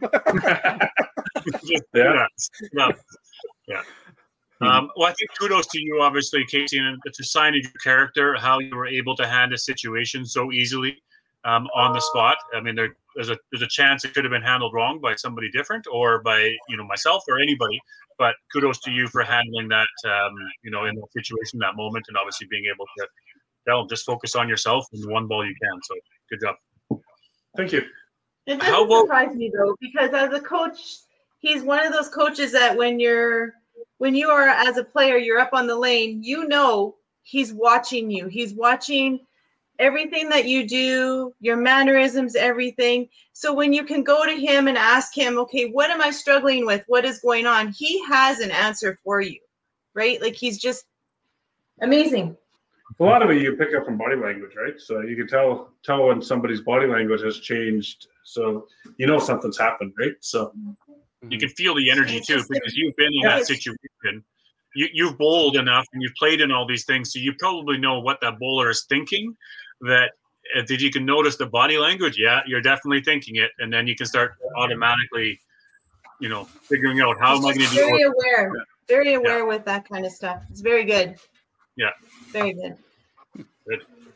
One of the guys that I, I learned a lot off of coaching actually was the one year that I went to masters with the ladies team, but I wasn't coaching, and Mike Violini was coaching, right? And uh, he got picked as the coach, and we I went there with him, and he pulled me off to the side, and he he he asked he asked me to be the second coach. So so we discussed a lot of stuff in the during the game, between games, after games. We did had a lot of discussions between us, and I learned actually learned a lot from him that year as to to some of the stuff you watch for, and he's a very knowledgeable man in, in the game, right? Yeah. So it was a, it was a very good, very good combination. So another very good coach.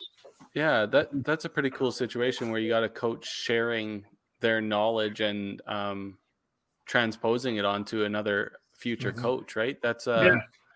that doesn't happen too often. Usually, coaches try and keep to themselves so they can get selected a lot more and stuff like that. That's pretty neat. Yeah, it was it was actually really a really neat situation because. You, uh, as a player or as a person, yeah. you can sometimes see stuff sitting in the stands more than you can see sit, standing in the pit, right? So, so if somebody was struggling, he might he would come back and ask me possibly, right? What do you see, right? And it was actually really neat. We worked really well together, and it, it was a very successful year. They actually went, ended up winning gold that year, so mm-hmm. so it was uh, it was a good combination. It worked really well, and I learned a lot that year from him, and I've used that to my advantage at times, asking people that I know in the stands that okay, well, this guy's struggling. Do you see anything that I'm not seeing? Right. And so it, it does work. So, and it doesn't ha- always have to be a coach. It just has to be somebody knowledgeable in the game. Right. So, and I think Mike Violini just knew the uniqueness of you and he knew that you were going to be very valuable in the game of bowling. Yeah. So, hmm. and that was right. awesome. He just knew yeah. that. And, and uh, you challenged too. You were able to be picked as a, a coach for that. Yeah, I was picked for a while. Edmonton coach uh, two or three times, maybe, and then uh, got the opportunity to go to nationals the one year as well. So with the team, so that's right. Kelly said we won eleven straight to win gold yeah. in that Masters year. Mm-hmm. Yeah, yeah, we had a countdown going on. So countdown of games. Yeah, awesome. Yeah, I ended up going uh, actually with Lori. That I think that was before that. Uh, before I was actually even coaching at uh, at the adult level, I, we took the I went to nationals, youth nationals with the team. So with Laurie uh, Laurie Gamble as the second coach that year. So. And who were the players? Do you remember on that team? Oh Lord, um, we had one of the Tompkin boys out of Grande Prairie, um, Curtis Dennis. Yeah. Um, was it Kayla Amaro? I think might have been on that team. I, I um, Tim's got um, it. Tim's just, you're gonna, you're gonna was it Taylor? We had uh, Christine Poza and what sure. was the other girl from Calgary that was the same? Uh, Shelby Clarkson. Shelby Clarkson, yeah. And and you had Brandon Bigris. Brandon, yeah. And you had Brandon yeah. only got that year. Brandon only got to play at provincials because somebody got kicked out. That was at St. Albert, correct? Yeah one of the right. Southern boys, I think, got kicked out of the tournament before it started. So Brandon was the spare or the automatic sub that was sitting there, so he got put in and ended up making the nationals that year. So right, yeah, I That's recall- crazy. I I hold recall- lights out. I was on the board, or and I was VP of Alberta, and I believe being down there and remembering that prior to the event. And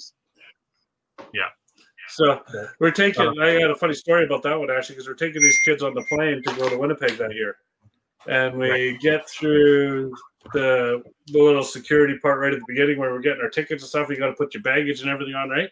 So we we get all the kids, they get all their stuff in. We get to the next, we go to go through security, and we ha- got to have ID on you, right? Well, Brandon had thrown his ID in his freaking luggage, so we get into the we get into the uh, security thing and he has no ID on him. So, so they were actually pretty pretty helpful. They they let us take it through. We had had information of what we were doing and stuff, and they let us let him go through. But I I've never known anybody to put their all their all their ID in their luggage and send it down the cart. that was pretty funny. Somebody that doesn't travel much. Yeah, Yeah, that's hilarious. so um, that was a good now- year. That was a real good year.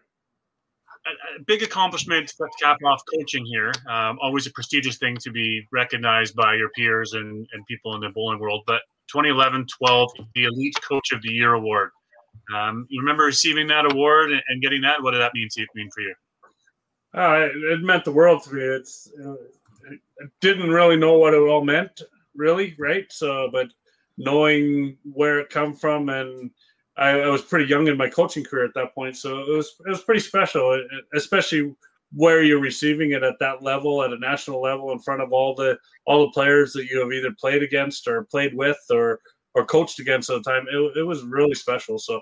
So one of my uh, one of my highlights of my coaching career, no matter what it would be, whether it's bowling, baseball, softball, whatever it might be, it's it was definitely one of my highlights. So Let's go. That's awesome. yeah, it's pretty neat. So Um, let's um, let's switch gears a little bit into some of the cash circuit side of things. So, congratulations, great career in the Open Masters and coaching, both of you. Um, you know, there's some pretty pretty solid teams and good good stats there for both of you. Um, but into the you know, cash sort of side of things, um, some of the favorite memories and some of those things. When did you start playing cash? Did you travel to the KGs or play in the Rose Bowls or um, Annette? When did you did you play in a handful of uh, of cash events? When did I start? Was it? did you bowl the Rose Bowl? No, I didn't did start you? playing cash tournaments until I met Casey. So that would have been in TPC. 2000. Actually, probably Winnipeg. Yeah, 2004 maybe is. Um, I remember playing in Winnipeg. That was a lot of fun. We used to go to the Winnipeg Open every year, so because we had a big supplier in Winnipeg, so Yeah. so we supported the Winnipeg Open every year. I think three or four years in a row we went down there. So Yeah, it was good times. Yeah. good cash tournaments, and then it and then it started to be in Mike, Collingwood, right? Mike actually, uh, Mike Davini actually threatened to kick us out one time because we were we were already out of the tournament. We are all playing cards, and there was uh, Tom Stevenson and Bruce Mortar and us, And, It's my first card card game that I had to learn. and we were it was like lunchtime, and we were pretty much all gunned already playing cards, and we were too loud for the tournament to go on on the Sunday, so. So he was uh, he threatened to kick us out of the bowling alley at, at noon on on Sunday morning. So it was actually pretty funny. we had to calm her down, so we were a little bit intense on the card game. So I think uh, Lynn was in that one too. So Yeah, b- Yeah. big surprise. I, I bet Loon and Bruce made up their own card rules and took all everybody's money like But they normal. changed every Yeah, round. the rules Yeah. changed every Yeah. round. Yeah. Yep. Yeah. Doesn't surprise The me. more drinks, the more changes. Yeah, The scam artists, I tell you. They knew they knew exactly what's going on. Though. Yeah. Yeah, I don't I don't play card games with those guys anymore. There's a year in Winnipeg that we found Tom stumbling down the road. Tom Yeah, he Stevenson. walked. He did a walkthrough of the Tim Hort or the McDonald's drive-through. He walked through, and they wouldn't serve him. But he wasn't walking very well. He was all over the road. It's pretty funny. We've, we've all, we've all Tried to order lunch. That would have been the start, and then she probably started into the TPC and, uh, and then the Autumn Open, obviously. So down in Calgary, Yeah. she's been pretty successful playing down there. So Yeah, I've been lucky enough to play with Annette a few times in the the forty cut. Good times playing eight eight games with you. Oh, thank you. I think I had more fun just trying to get over the nerves, right? I'm pretty sure Autumn Open is where I met you, Casey. It was like my first ever ca- or Autumn Open. I think I was just 18. We crammed eight of us into a hotel room, and I just I I had I had no idea who you were. I hadn't met you, and I ended up playing on the same set as you on the very corner, 15, 16. And I just remember being absolutely terrified of you. And I have no idea why. I was super intimidated. You had your mustache and you were super aggressive and you were you, were you were pretty you were pretty fired up and I was like, who is this guy? He's like, absolutely intimidated the shit out of me. It was probably the mustache. Almost No, guaranteed it was the mustache. Handlebars for sure. Yeah, yeah. had those on for had that mustache since I was 16. So it was daunting. it took me that long to grow it. Uh, yeah. Had some Um, pretty good memories of the Autumn Open though. So one of my best matches, game head to head, was actually right there. So I played Bruce right on the one of the middle lanes there. I, I can't remember what the final score was, but it, it was like a 380 to 360 match. So he ended up beating me, but it was it was a hell of a good match, and that was in the uh, in the 15. So it was a really good match. So I remember playing Mark Jackson at the TPC in Collingwood, and that was incredible. It was. Uh, do you remember what the Yeah, scores and they were? were both 900s. It was incredible. Wow. He just he just had a way too, though, of keeping you in the game, and then the intensity that Mark Jackson had was unbelievable, right?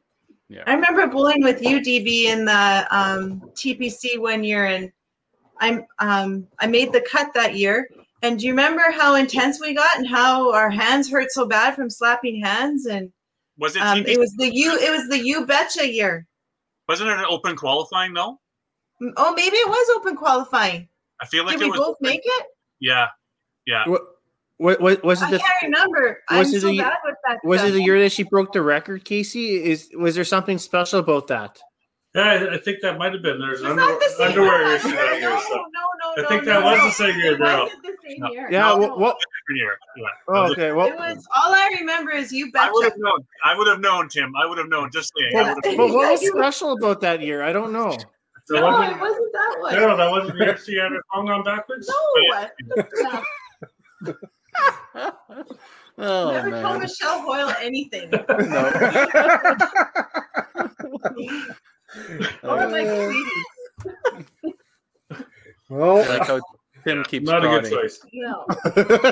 it's Actually, been nice knowing you, Casey. Hoyle who she told my There's- There's a really good story there for everybody to ask Annette someday later when you see her. Annette, No, it's not. tell us. No. Ten game record. It was the open qualifying because it would have been a ten game record that you had. Yeah, it was. But Yeah. I don't think so. Oh, whatever. Just, just, just, just, just D, DM Casey. He'll let you guys know. Okay, just DM Yeah. Casey. Go ahead. He, he can't log into Facebook though, so No, Yeah. no, I, can't remember my password. So, but I do remember what happened that night or that weekend. So, really. Okay, moving on. So Yeah. um Oh, oh, obvi- obviously you guys Oh yeah, um, Casey wore a thong one time. oh, Kelly just put this on here. Ask Casey about wearing a thong at Youth Challenge oh, that was a good one too. Yeah. for I Alyssa. No, it was actually well, it was yeah for Alyssa and Brittany and Jen Baker. So, what movie did we watch going down on the bus? I don't know. I wasn't on the bus. I drove down, but it was one of those movies. a stupid movie on the bus where the guys had to wear thongs. So we went to the bowling alley for practice, and I got a pink thong, and I cut the bottom out of it, and I pulled my pants down and bent over to pick up a pen, and the kids were all standing behind me, so they saw the thong. Oh, it was a. It started the weekend off great, but you challenged. So Alyssa was the one who was freaked out the most. Brittany was just like, whatever. anything as a coach to bring the team together, right? yeah, That's how you bring unity. Jesus. Anyways, Tim, cue up some uh, TPC. How did they get involved sorry, there? Oh, sorry, what was that?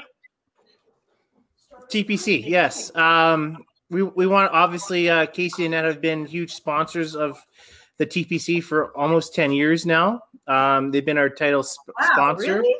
Wow, it's that's been a a, long it's been a long time. Yes. um, so, so we can't thank you guys enough for, for your uh, support and everything else like that. Um, yeah, honestly, we couldn't have done our successes really on to you guys. So thank you guys for such a great uh, investment into the into the sport and into us. So thank you guys. It's a good, Yeah, good investment. Yes, for sure. Very good investment. Um, one one of the things uh, we do like to talk about, we, we always like to talk to our sponsors and to our committee is uh, our event, and uh, maybe Annette can bring up uh, is uh, the TPC Invitational. We did bring up. Uh, we started, um, but she did come up and create the Ladies Invitational. So she is the kind of the yeah. She created that. So Annette, do you want to speak a little bit about that a little bit? Um, the reason why that I, I wanted to create this um, part of the tournament was because I wanted to try to get more women involved in the game.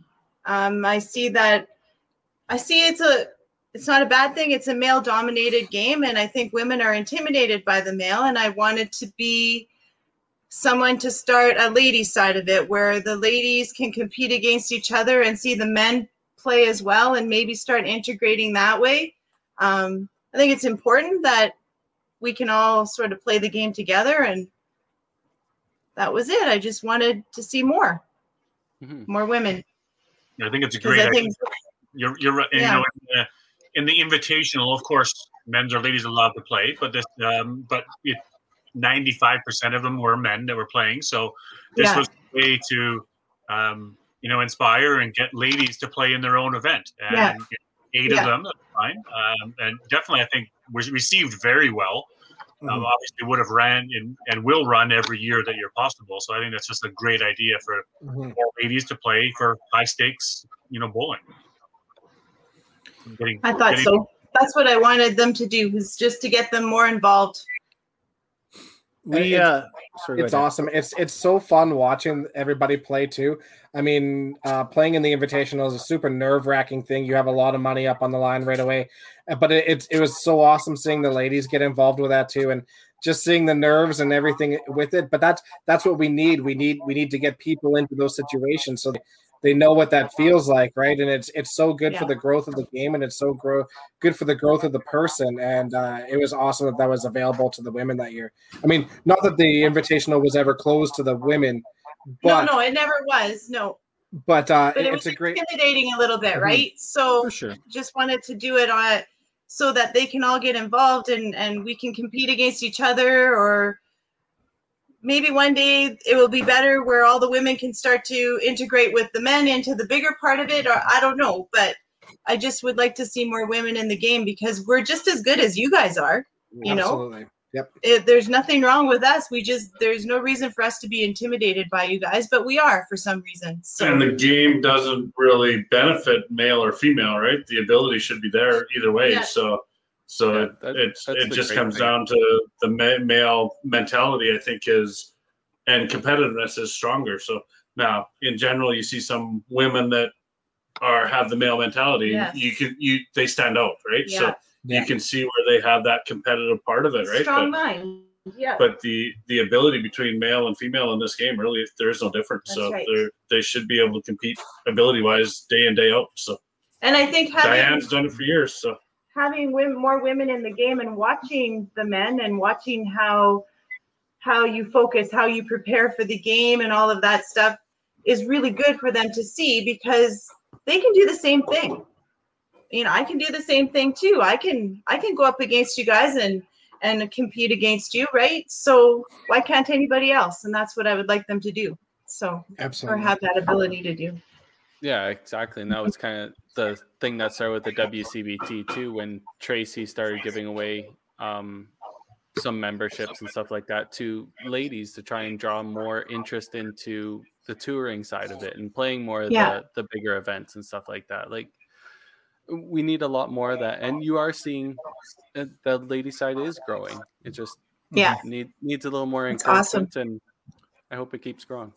So, um, the, some success from the invitational. Um, I heard feedback was uh, Amanda Davini wouldn't probably would have played, um, and she was nervous playing even the ladies, and she ended up winning and uh, gave her huge confidence.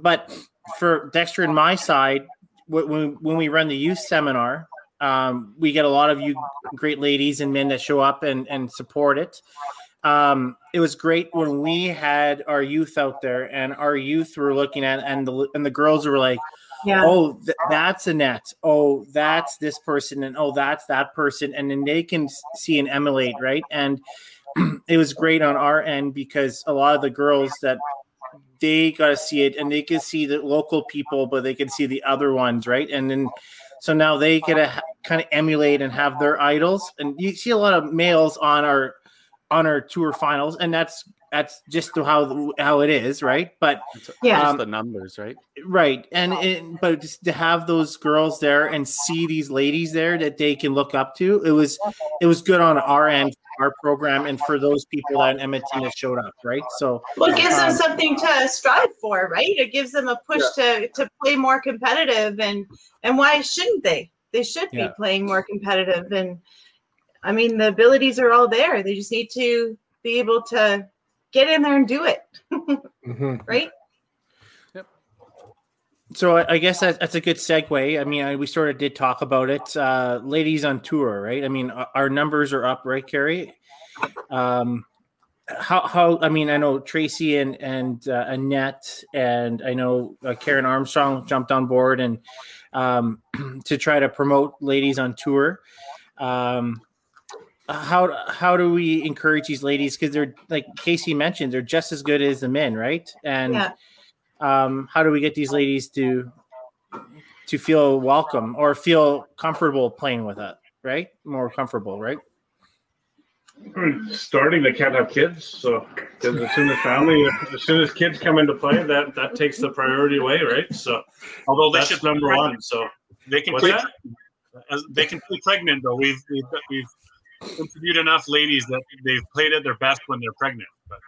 Yeah, yeah. It, as soon as the kids out, their their focus is elsewhere, right? So, if they're not allowed to have kids, we'll never have bowlers. Wow, true enough. But, but that is that is part of the problem, right? So you lose yeah. a lot of females to family life, right? So, totally. so you get yeah. like some of the some of the really good YBC bowlers that come out, they never end up making it to the adult life because they end up in family life and and that family life unfortunately for the ladies seems to be more tied in than the men right? So we have we have uh, kids and we still go bowling but women have kids and a lot of them don't go bowling anymore or don't do anything else right? So i think that's that's part of it. So totally. so trying to figure out how to get get the uh, ladies more involved into away from uh, maybe breaking away a little bit from the family life and realizing they need a weekend away here and there, right? So balance, right? Yeah, yeah, yeah. That's hard to do though. So, so to break so away from family sometimes. So. so you're saying that men should have to step up a little bit more? Yeah, yeah. Right? no, I'm not you saying guys, that. I'm in for that. I never said that. That's what grandparents are for. Can, can we just hire, can we just hire a daycare at the bowling centers or? Yeah, there you go. Yeah, yeah. Go. Who, yeah which which one wants uh, likes babies? Which one likes babies? Will will be part of the tour. To be part of the tour thing. Yeah. Um, who would I'm be? not sure how we can get more women involved. I think that it, it's just um, having really good role models out there to push them into the game somehow and get them out there and expose them to the tournaments. And I, I don't know at the the youth challenge level seeing the competitive bowling like like you guys were saying right? Coming yeah. and watch. Yeah bringing the bringing the that part of it i think it's got to start at the youth and getting those people more involved in the ladies at, at the youth level more involved right? So yeah. You, you, go, you see the, you watch the cash tournaments, and yeah, you got some of the YBC Bales bowling.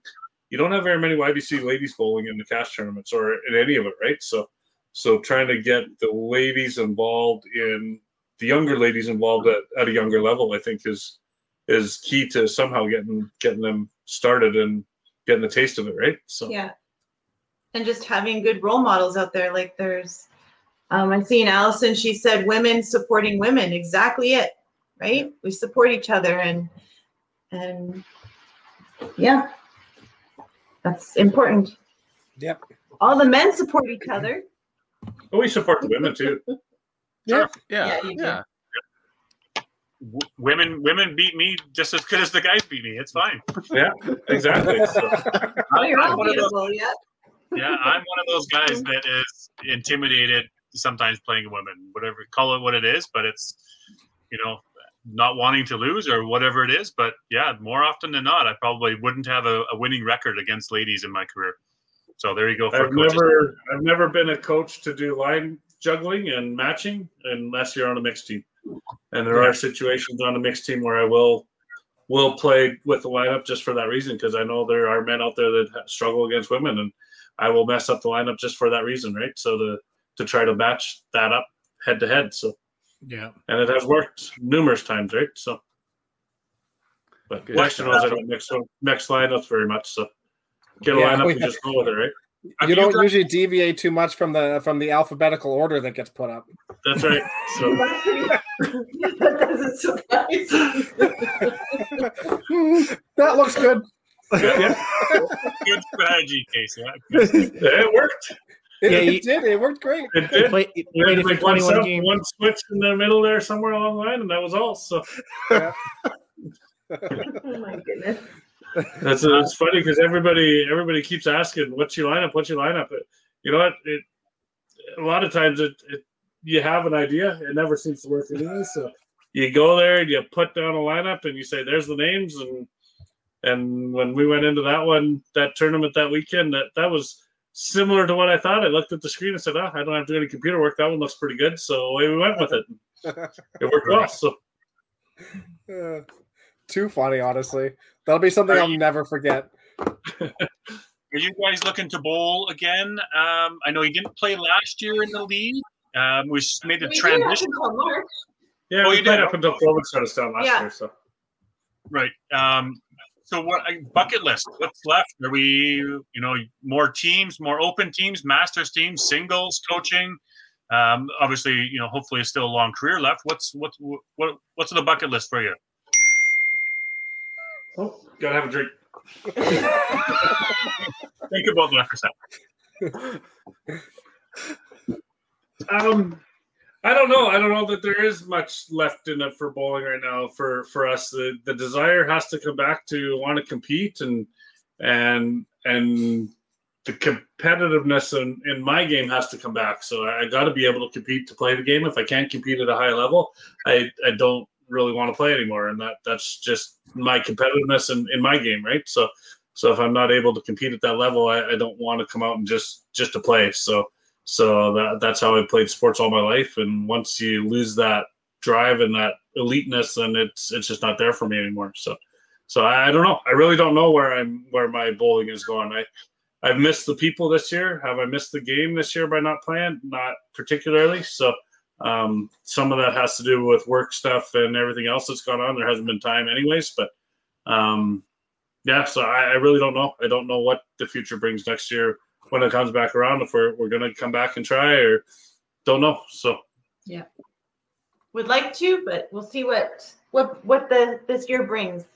we might uh, might try a DB year and just play the uh, play the tournaments and see how that goes. Although I don't know that that really works really well for me, but we'll might give that a try. So for a year Yeah. and see. And I, I- I don't know. I really don't know where where it's headed. So so it's unfortunate because I've loved the game for many Yeah. years, right? So and and played it since I was seven years old. So there are sometimes three leagues a week and and lots of games in between times. So, but with the work that we do right now, there's not really any time to practice and and improve on your game. So if you can't compete, it uh, you lose that desire really to come out anymore, right? So, so that that's where I've been for the last couple of years. I I still want to make the teams. I still want to play at that high level, but I, I just don't find myself getting there right, Right. now. So, How so not Steve? consistently anyway. So.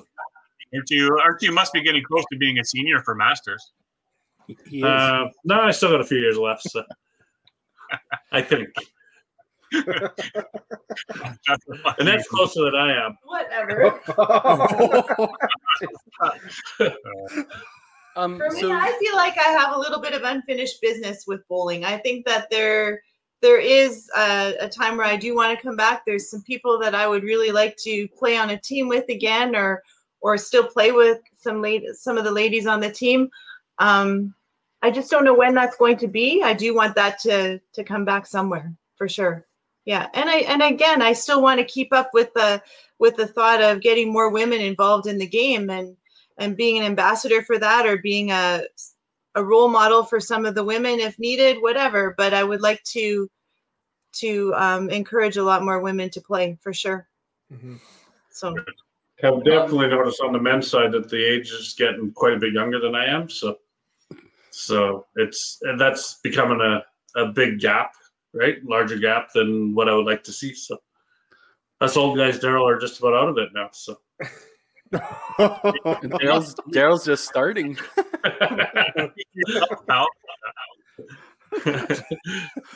I probably still got ten years on you. I think so.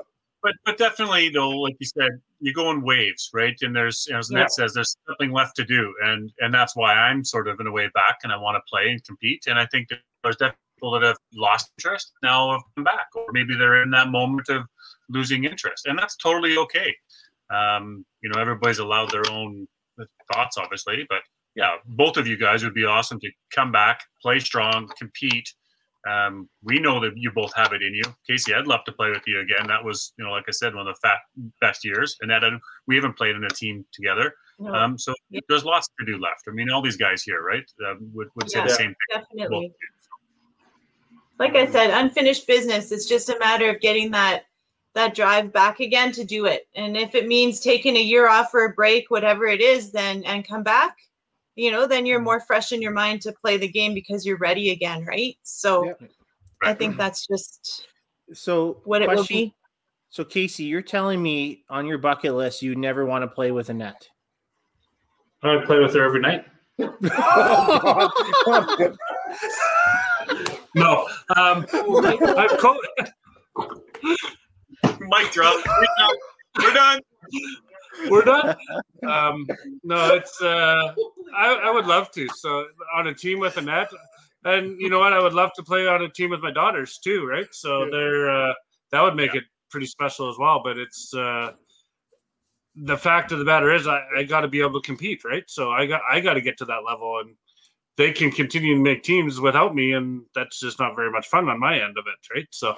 So I got to find the time and and find the game back in my game, right? And the desire to want to play. So, right? Right. that was always something on my bucket list was for us to be teammates for sure i'd love to be on a mixed team with him Mm-hmm. his intensity on the on the lane is incredible so that would just feed off and it'd be good So you Right? Guys, you guys picked up a, a winter sport here before COVID hit. Um, can you give us a little insight into the super young sport that you guys started playing? Well, it is super young if you get up in levels. it is. Definitely. So Annette comes home one night and tells one afternoon she went for a walk with her female friend out in St. Albert, and she says she comes home and says, "So, so we're gonna go play pickleball." What the hell's pickleball?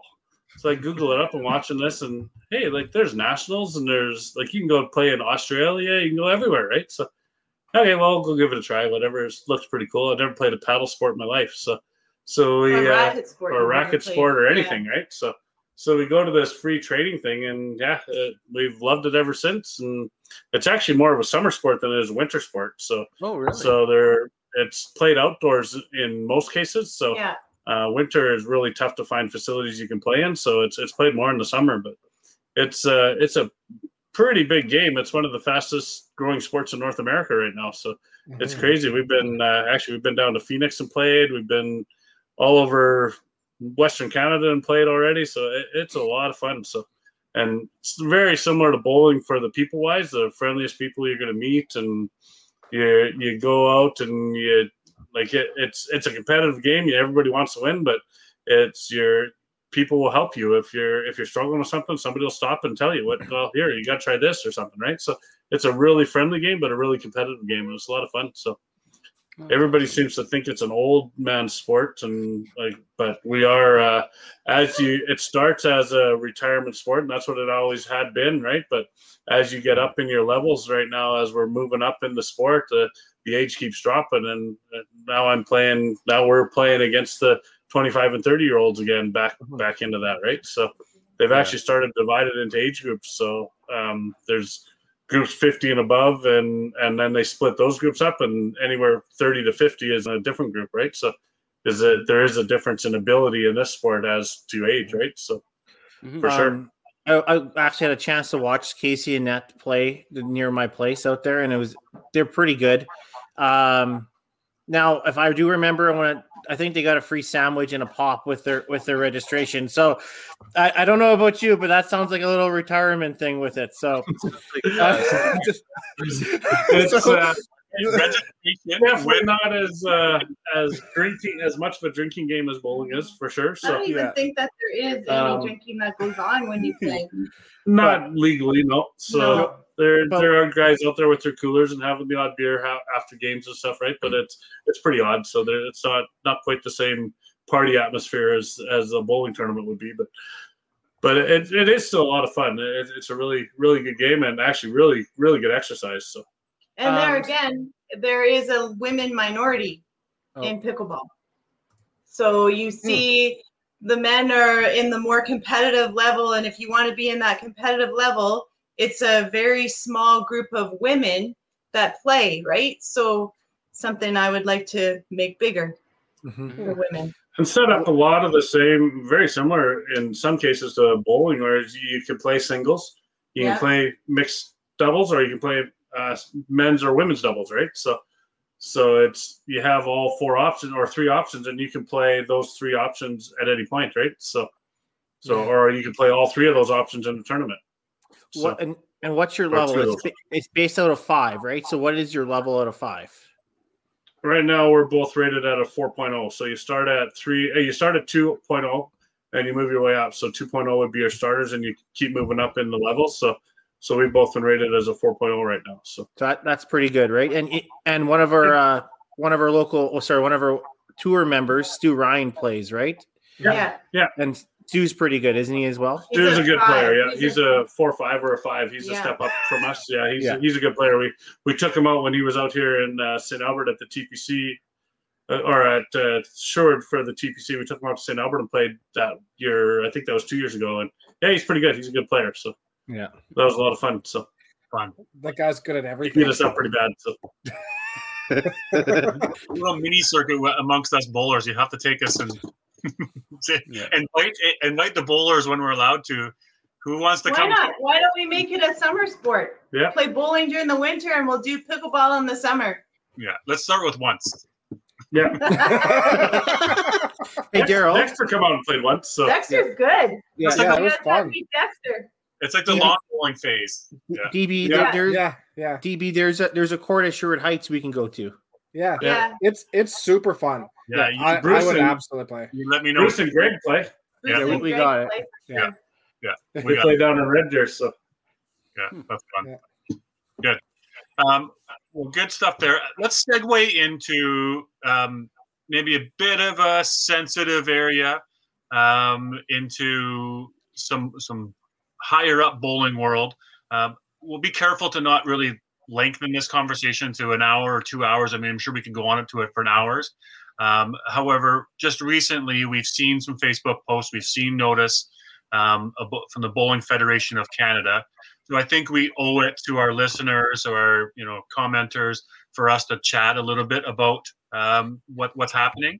Um, we may have strong opinions, we may not. Let's see where this goes, and sort of know that there's probably some sensitive subjects for both sides here. So, Yeah. um, a little a little bit of context, Carrie. You want to let us you know fill us in a bit? Yeah, for sure. So this will be very simple. Um, there is quite a few posts on Facebook. I'm sure most of our listeners have seen some of them. But the gist of it is um, Bowl Canada has decided to um, leave the Bowling Federation of Canada. Um, Bowling Federation of Canada is an umbrella organization that helps um, get Sport Canada funding and delivers it down to Bowl Canada and the C5 and the Canadian 10 pin um, Federation. I think it's called the CTF. Um, so, um, Bowl Canada from from the posts we've seen, um, this is all public knowledge, is that Bowl Canada unfortunately wasn't getting any funding due to uh, something that Sport Canada had decided a few years ago, and then has come back and said that they were wrong, and now Bowl Canada is now available for that funding again. And um, apparently, from the last meeting, Bowl Canada was not going to receive any more of the funding, so they have left the bowling federation, which is a huge hit as um, that whole organization was set up to bring everybody together. So that is kind of the simplified method for yeah. everybody that's listening. Um, I'm I'm not going to get too deep into things because like we, um, our family is like heavily involved with everything, obviously. So Tim being E5 president, A5 president, I'm on the Masters board. My dad is on the Bowl Alberta board. He is on the Bowling Federation of Alberta board. Um, so we literally have our hands in everything. So there's only there's very uh, as a business and as a family, we need to definitely keep. Um, we need to be Switzerland. We need to be very neutral. Um, but um, this is a big impact on our game. Um, and I don't know if we really know just to what extent um, that is going to be. Um, I have lots of questions going forward as to what this is going to mean with our. Um, I what what this is going to mean for our game going forward, but uh, questions like coaching, um, you know, YBC, you need you need your you just need your community sport coaching to um, to be able to coach the nationals or whatnot. But um, they they need coaches now. When Alberta Masters puts on the coaching clinics um, to facilitate those things and, and those courses, but um, all the coaching goes down through C5. Um, C5 is the one that corresponds with Sport Canada and all that for the coaching side of everything. It just happens that in Alberta, Masters does the clinics, but that's not the case around the country. It's just for hours, I believe. Um, so what's going to happen with that? I know Bowl Canada is obviously very upset. Um, we don't know all the sides of things, and I really implore people to wait until we get all information before you make any sort of judgments because we truly don't know everything that's gone on. Um, we're hoping for more answers and more transparency coming up soon. Um, but the one thing that I truly hope for, and I know Bowl Canada is upset, but I hope I hope that Bowl Canada doesn't ask proprietors across the country to make a choice on who to support because ultimately I think that's really bad for the game as a whole. Um, we need we need everything that we can right now, um, and we need to support everything that we can right now. Um, all those other organizations also bring money into our centers, um, and we certainly need those. And and they're trying to, you know, whether people I think people's have people have the right their heart in the right place and they're trying to do the best thing for the game, but they don't always see eye to eye. But I think ultimately they are trying to do the right thing. So I'd like to support everybody the best we can. And I just hope that we don't get put into a position where we're forced to choose. That's the only thing that I ultimately ask. As a business, you're saying, right? Yeah. Yeah. I, I yeah, think but even as a as a as a host, you don't want to have to choose either, right? So you, you don't want to have to choose whether you're going to bring your youth bowlers through the youth YBC program and or you're going to support the Canadian adults, right? So so whether you're a proprietor or whether you're just whether you're the owner or running a business or you're just a, a bowling proprietor, you, you don't want to have that choice, right? So absolutely. So it should all it's all got to work together. Or like the youth or youth bowling is what really drives the sport in the end, right? So we're all getting older. We're not getting any younger. So without that youth bowling, this is all going to die. So yeah, I think this whole situation is quite interesting. Um, I, have got way more questions than answers and opinions right now. I, am sort of a, ask a ton of questions so I can educate myself before I start forming opinions. I kind of have an idea, um, and I've talked to enough, um, but at the same time, there's a lot of questions. You know, I, I has this been something that's been brewing up at the BFC level for a number of time? Has the Bowl Canada been talking to all their members? Has the C5 been talking to all their members and knowing this is coming? Where did this come from and how did this happen? Who decided this? Is this just a vote of the people that the at the, the representatives of the of the BFC? Um, the budgets, you know, the the money that Sport Canada gives the BFC, what's those budgets look like over the last 10 years? Right? And how have things changed in the last three to four years? How have things changed in the last two years, in the last one year? Um, obviously, pandemic. So, what, why, what, what brought this to the equation, or has this been brewing for a long time? And if that's the fact, then something needs to be done about it. I mean, that's that can't happen in our sport.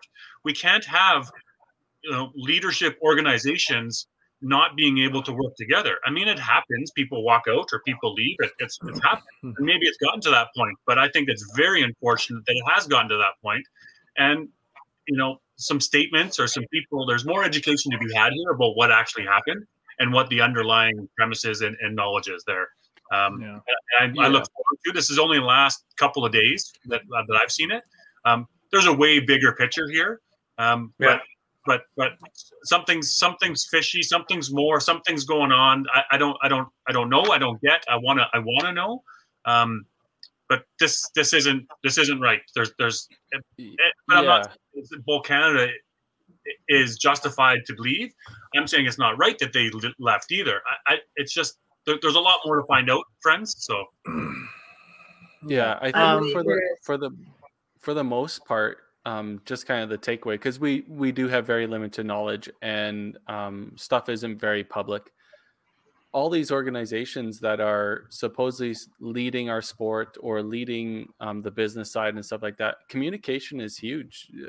Uh, like for me, for one, somebody that's been a part of, um, I guess you could say, the competitive side or been a part of bowling businesses. I've worked at a bowling alley. I've bowled at all the all the different levels all that stuff. I absolutely knew nothing about it. How how does hmm. a situation come to be that all of a sudden your federation, all your associations split, and your your people, your bowlers, your your clientele have no idea what's going on, and that to me that's lack of communication. That's lack of talking to um, everybody to try and figure stuff out before this happens. But like we said, we have limited knowledge. Um, maybe there is a big underlying issue that we're not unaware of, or that we're not aware of. But mm-hmm. um, all, I have to say is that obviously it's been a whirlwind for me the last couple days. Um, like obviously, I really can't comment on a whole lot, like as Dexter mentioned, but uh, um, kind I, I, was kind of taken back from all of it. Um, I wasn't expecting any of it. Um, out, out here, um, obviously, I'm I'm with. We work well with our associations out here, and uh, and obviously, I hope we can continue a good working relationship on a provincial level at least, and we can make something work forward on it.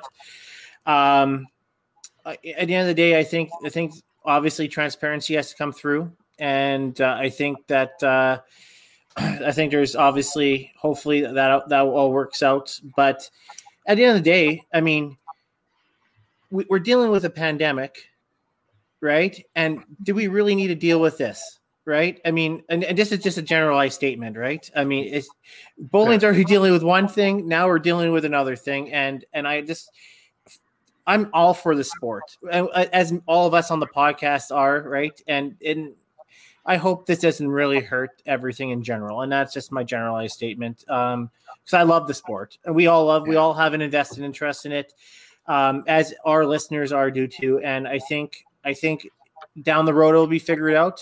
I hope so. Um, I just I just hope it gets figured out positively instead of down a, a, a worse pass than it can. Right. So yeah, yeah I kind of just want to add on a little bit. So um, obviously as podcast crew we talk to each other a little bit here and there but this is something i haven't discussed with anybody regarding no. it but as an npo any NPO, uh, you have to be transparent.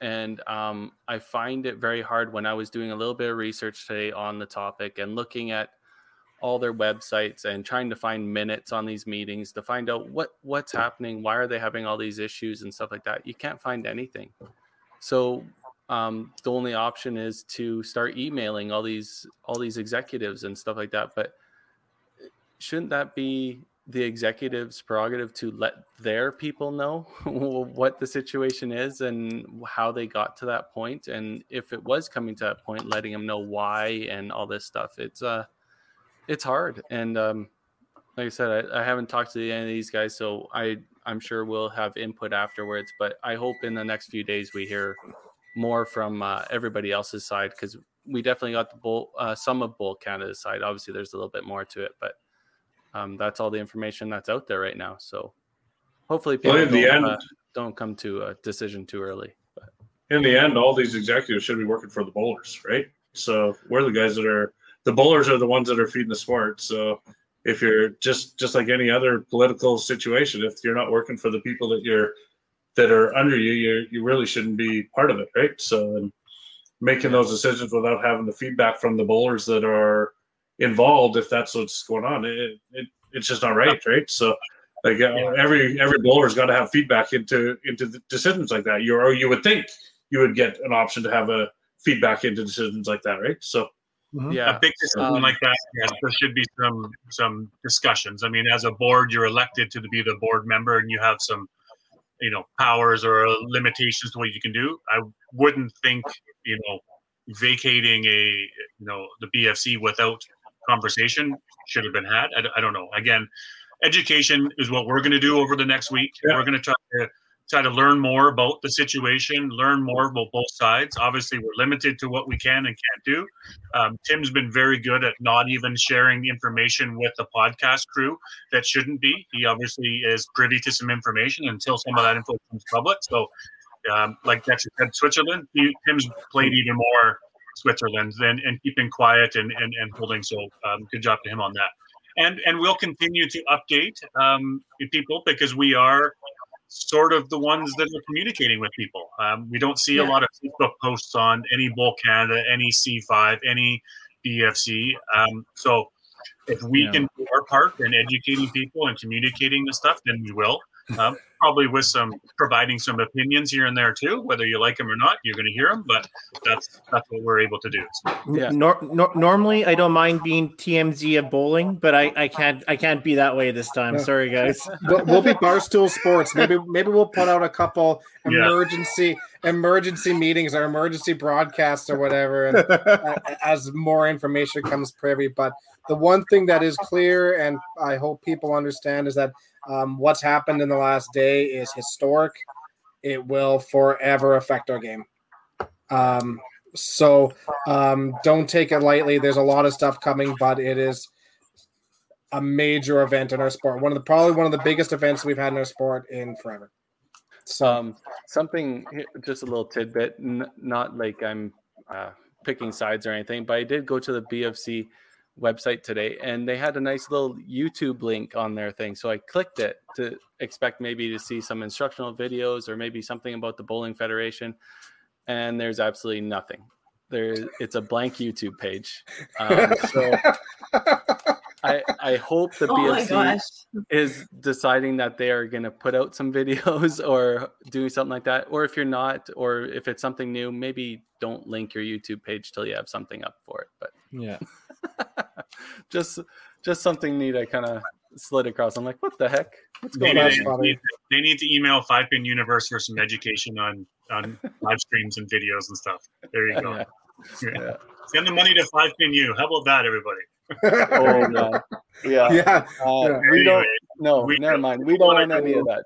We're not going to go too far into this. Let's learn more yeah. about it. Um, today's yeah. podcast was about Casey and Annette Campbell, two yeah. fantastic uh, bowlers and coaches and ambassadors and, and overall great people.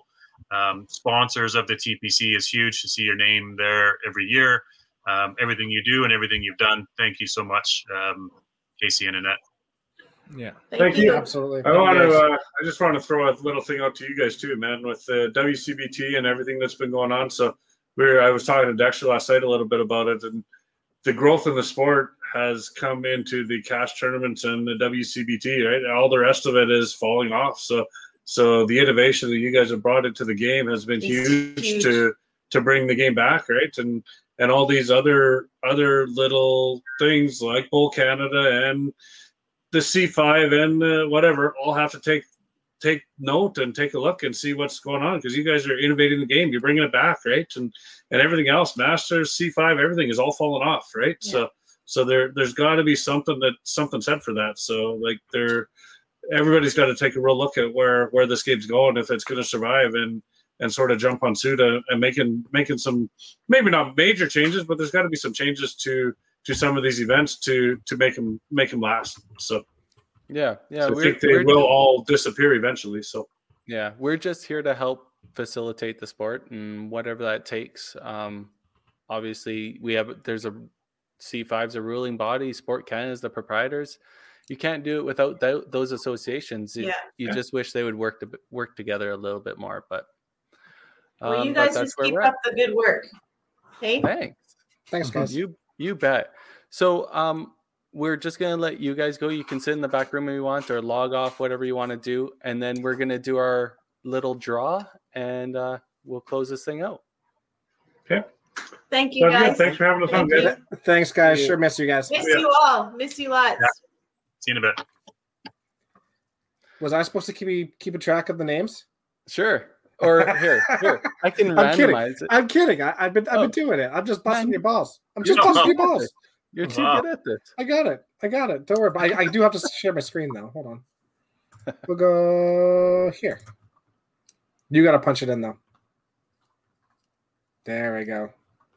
Oh, I wasn't meaning to put both of that up there, but we'll just go like this. There we go. There you go. All right. How many times are we going to randomize this? Nine. Go a random number at me. Nine. Nine? You, no, you got did, make, nine, make sure Brett Hendrickson's name out. He can't win back to back. It is. It's right up here. Right up here. It says Brett Hendrickson hashtag free annoyed fiping guy. One, two. What are we playing for, guys? Uh, All Star. All Star is giving away something again. Don't nice. know what it is. Nice. I love. I love the mystery. We don't even know. nope. Seven, you know eight. All right, one more to go right now, oh, Scotty. Oh, and I, I can't even I can't even see that. That's perfect. I, I, I know. Please back away from your camera. Uh, and our winner Kathy Davidson. Kathy Davidson. Hey, she's on a roll. She, she's gonna make a killing off our show. Carrie, just make sure you send it to her this time. Uh, it's not me sending this this product, so she's guaranteed to get it. You at least had to tell me about it in the first. hey, that uh, when she signed up for the top tier, that was before uh, we had our own merch store, so that that was completely on me.